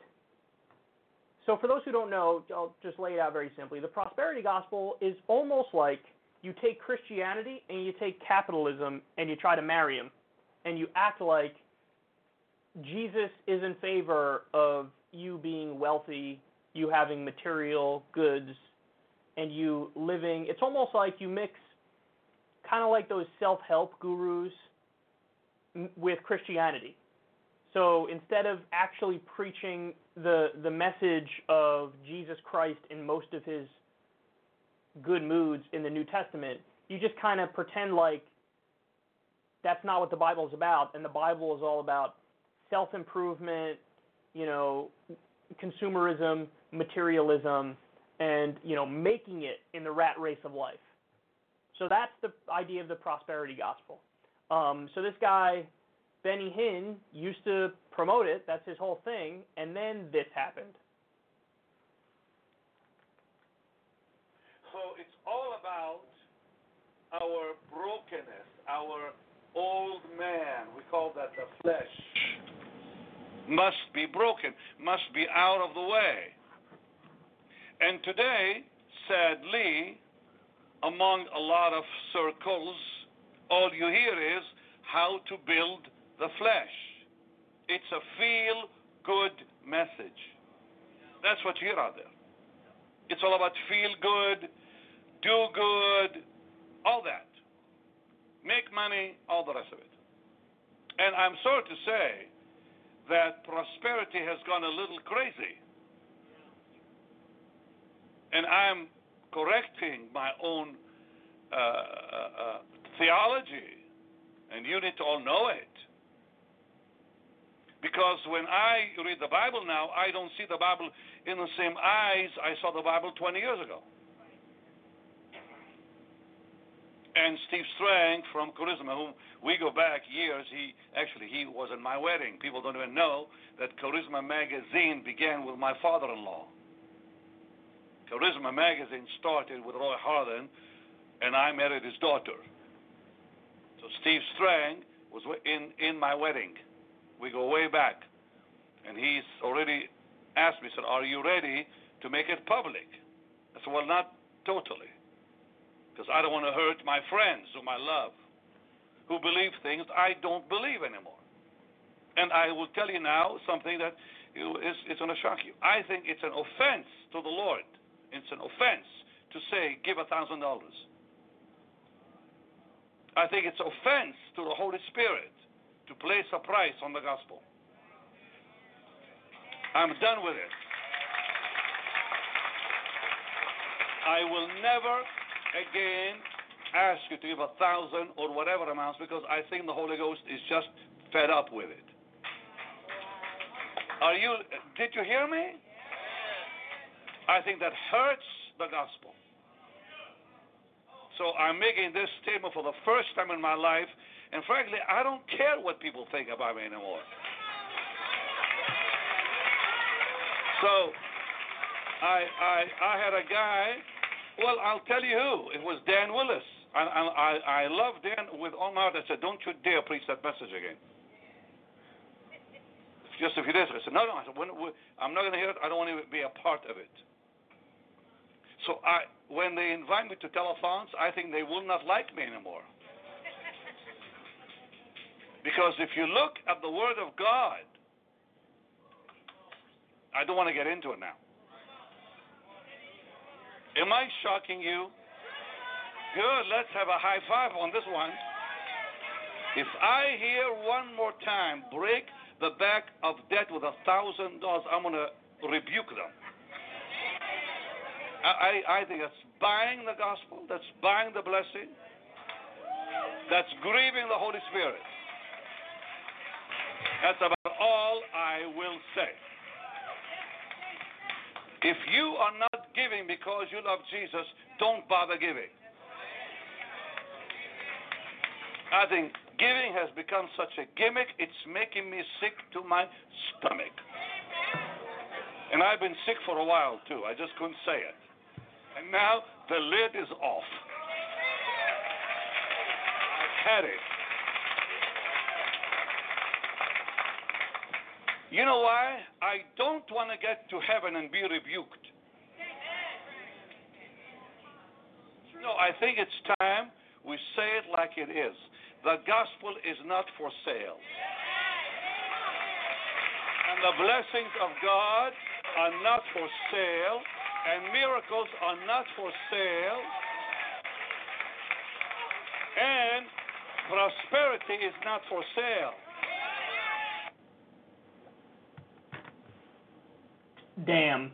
See, this is interesting because I'm actually very curious about what happened behind the scenes here because I have a sneaking suspicion that there's more to the story than he's letting on.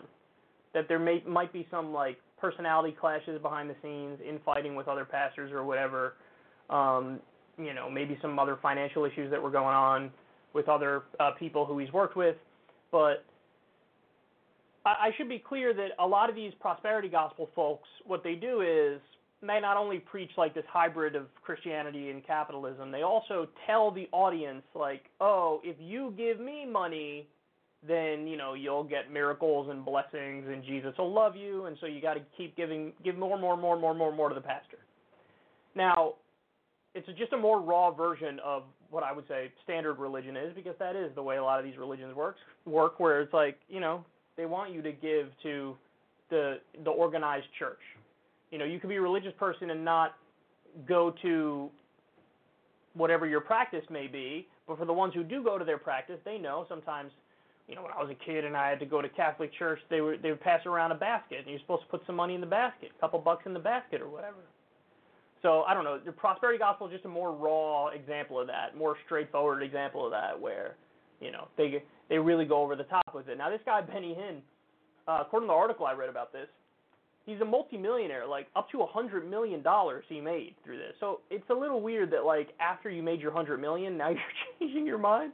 Like did he know this for a long time that this whole thing was bullshit, and then he just decided now to come out with it? Like, how long did he feel like it was bullshit where he was still getting these donations and like, it's just mighty convenient that now after he has a hundred million dollars he flips. But however, having said that, you always want to incentivize people to take, you know, see the light and take the proper position. And now he's definitely converting to like a less harmful version of his religion. And yeah, I mean, listen, that's the problem with with Christianity and with honestly most religions is this it's more of a Rorschach test because you could pick whatever you want from the religion and then pretend like that represents your religion. That's for the, the same reason you can see somebody like Martin Luther King Jr. be a wonderful Christian, but then you also see right-wing fundamentalists like Jerry Falwell, not the young one, the dad, not the one who's in the news today because he's apparently super horny all the time and he was bragging about his sex life. I know, incredibly creepy. But his dad. So or like Pat Robertson, like it's one of those things where you could just use the the religious ideology and pick whatever you want, cherry pick, and then bolster what your feelings already are. Um, but I guess it's good that you have more people moving away, and one of the prominent televangelists and prosperity gospel people moving away from it, because yeah, it's just it's nonsense. Listen, if they want, if you just wanted to be like a a secular person who's trying to help people, and you want to preach this idea of like, you know, maximal self improvement and and always be dedicated and always work hard and you know find a way to make it in this rat race of life and climb your way up that economic ladder. If you want to be a non-religious version of that, it's free country, man. You do whatever you want, and maybe you got like a Tony Robbins type character or something like that, or even a Jordan Peterson half the time because he's big on this whole like clean your room and and you know take take care of your own business and and whatnot. That's all fine and dandy. But I think the thing that made it extra gross in the case of the prosperity gospel was that they were using Christianity to try to make that argument, and that's just not. It's just so foreign to what most of the New Testament is about, most of what Jesus is about. You know, he's the opposite. He give give everything away and go help the poor type stuff. And their ideology was like, no, try to get rich, and Jesus wants you to be rich. So whatever. Uh, anyway, I guess good for him for changing his mind, and uh, it would be awesome. Imagine if from here on out he just continues to call out the other prosperity gospel folks, that'd be pretty badass. Because some of them are really shitty. Some of them, um, who's that guy who bought the plane? He bought a private plane, and he did it with donations from his his listeners, and he said Jesus wants me to fly in it because he doesn't want me in a tube with demons, talking about flying in a normal airline. So uh, I don't know. He's seen the light, and I'd love to see some more exposés here on the other people in his dirty, dirty business.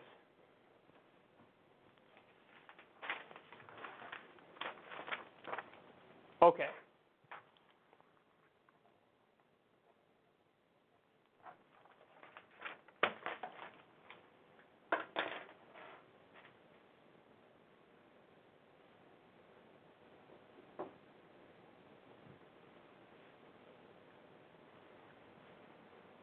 All right, let's do our final story.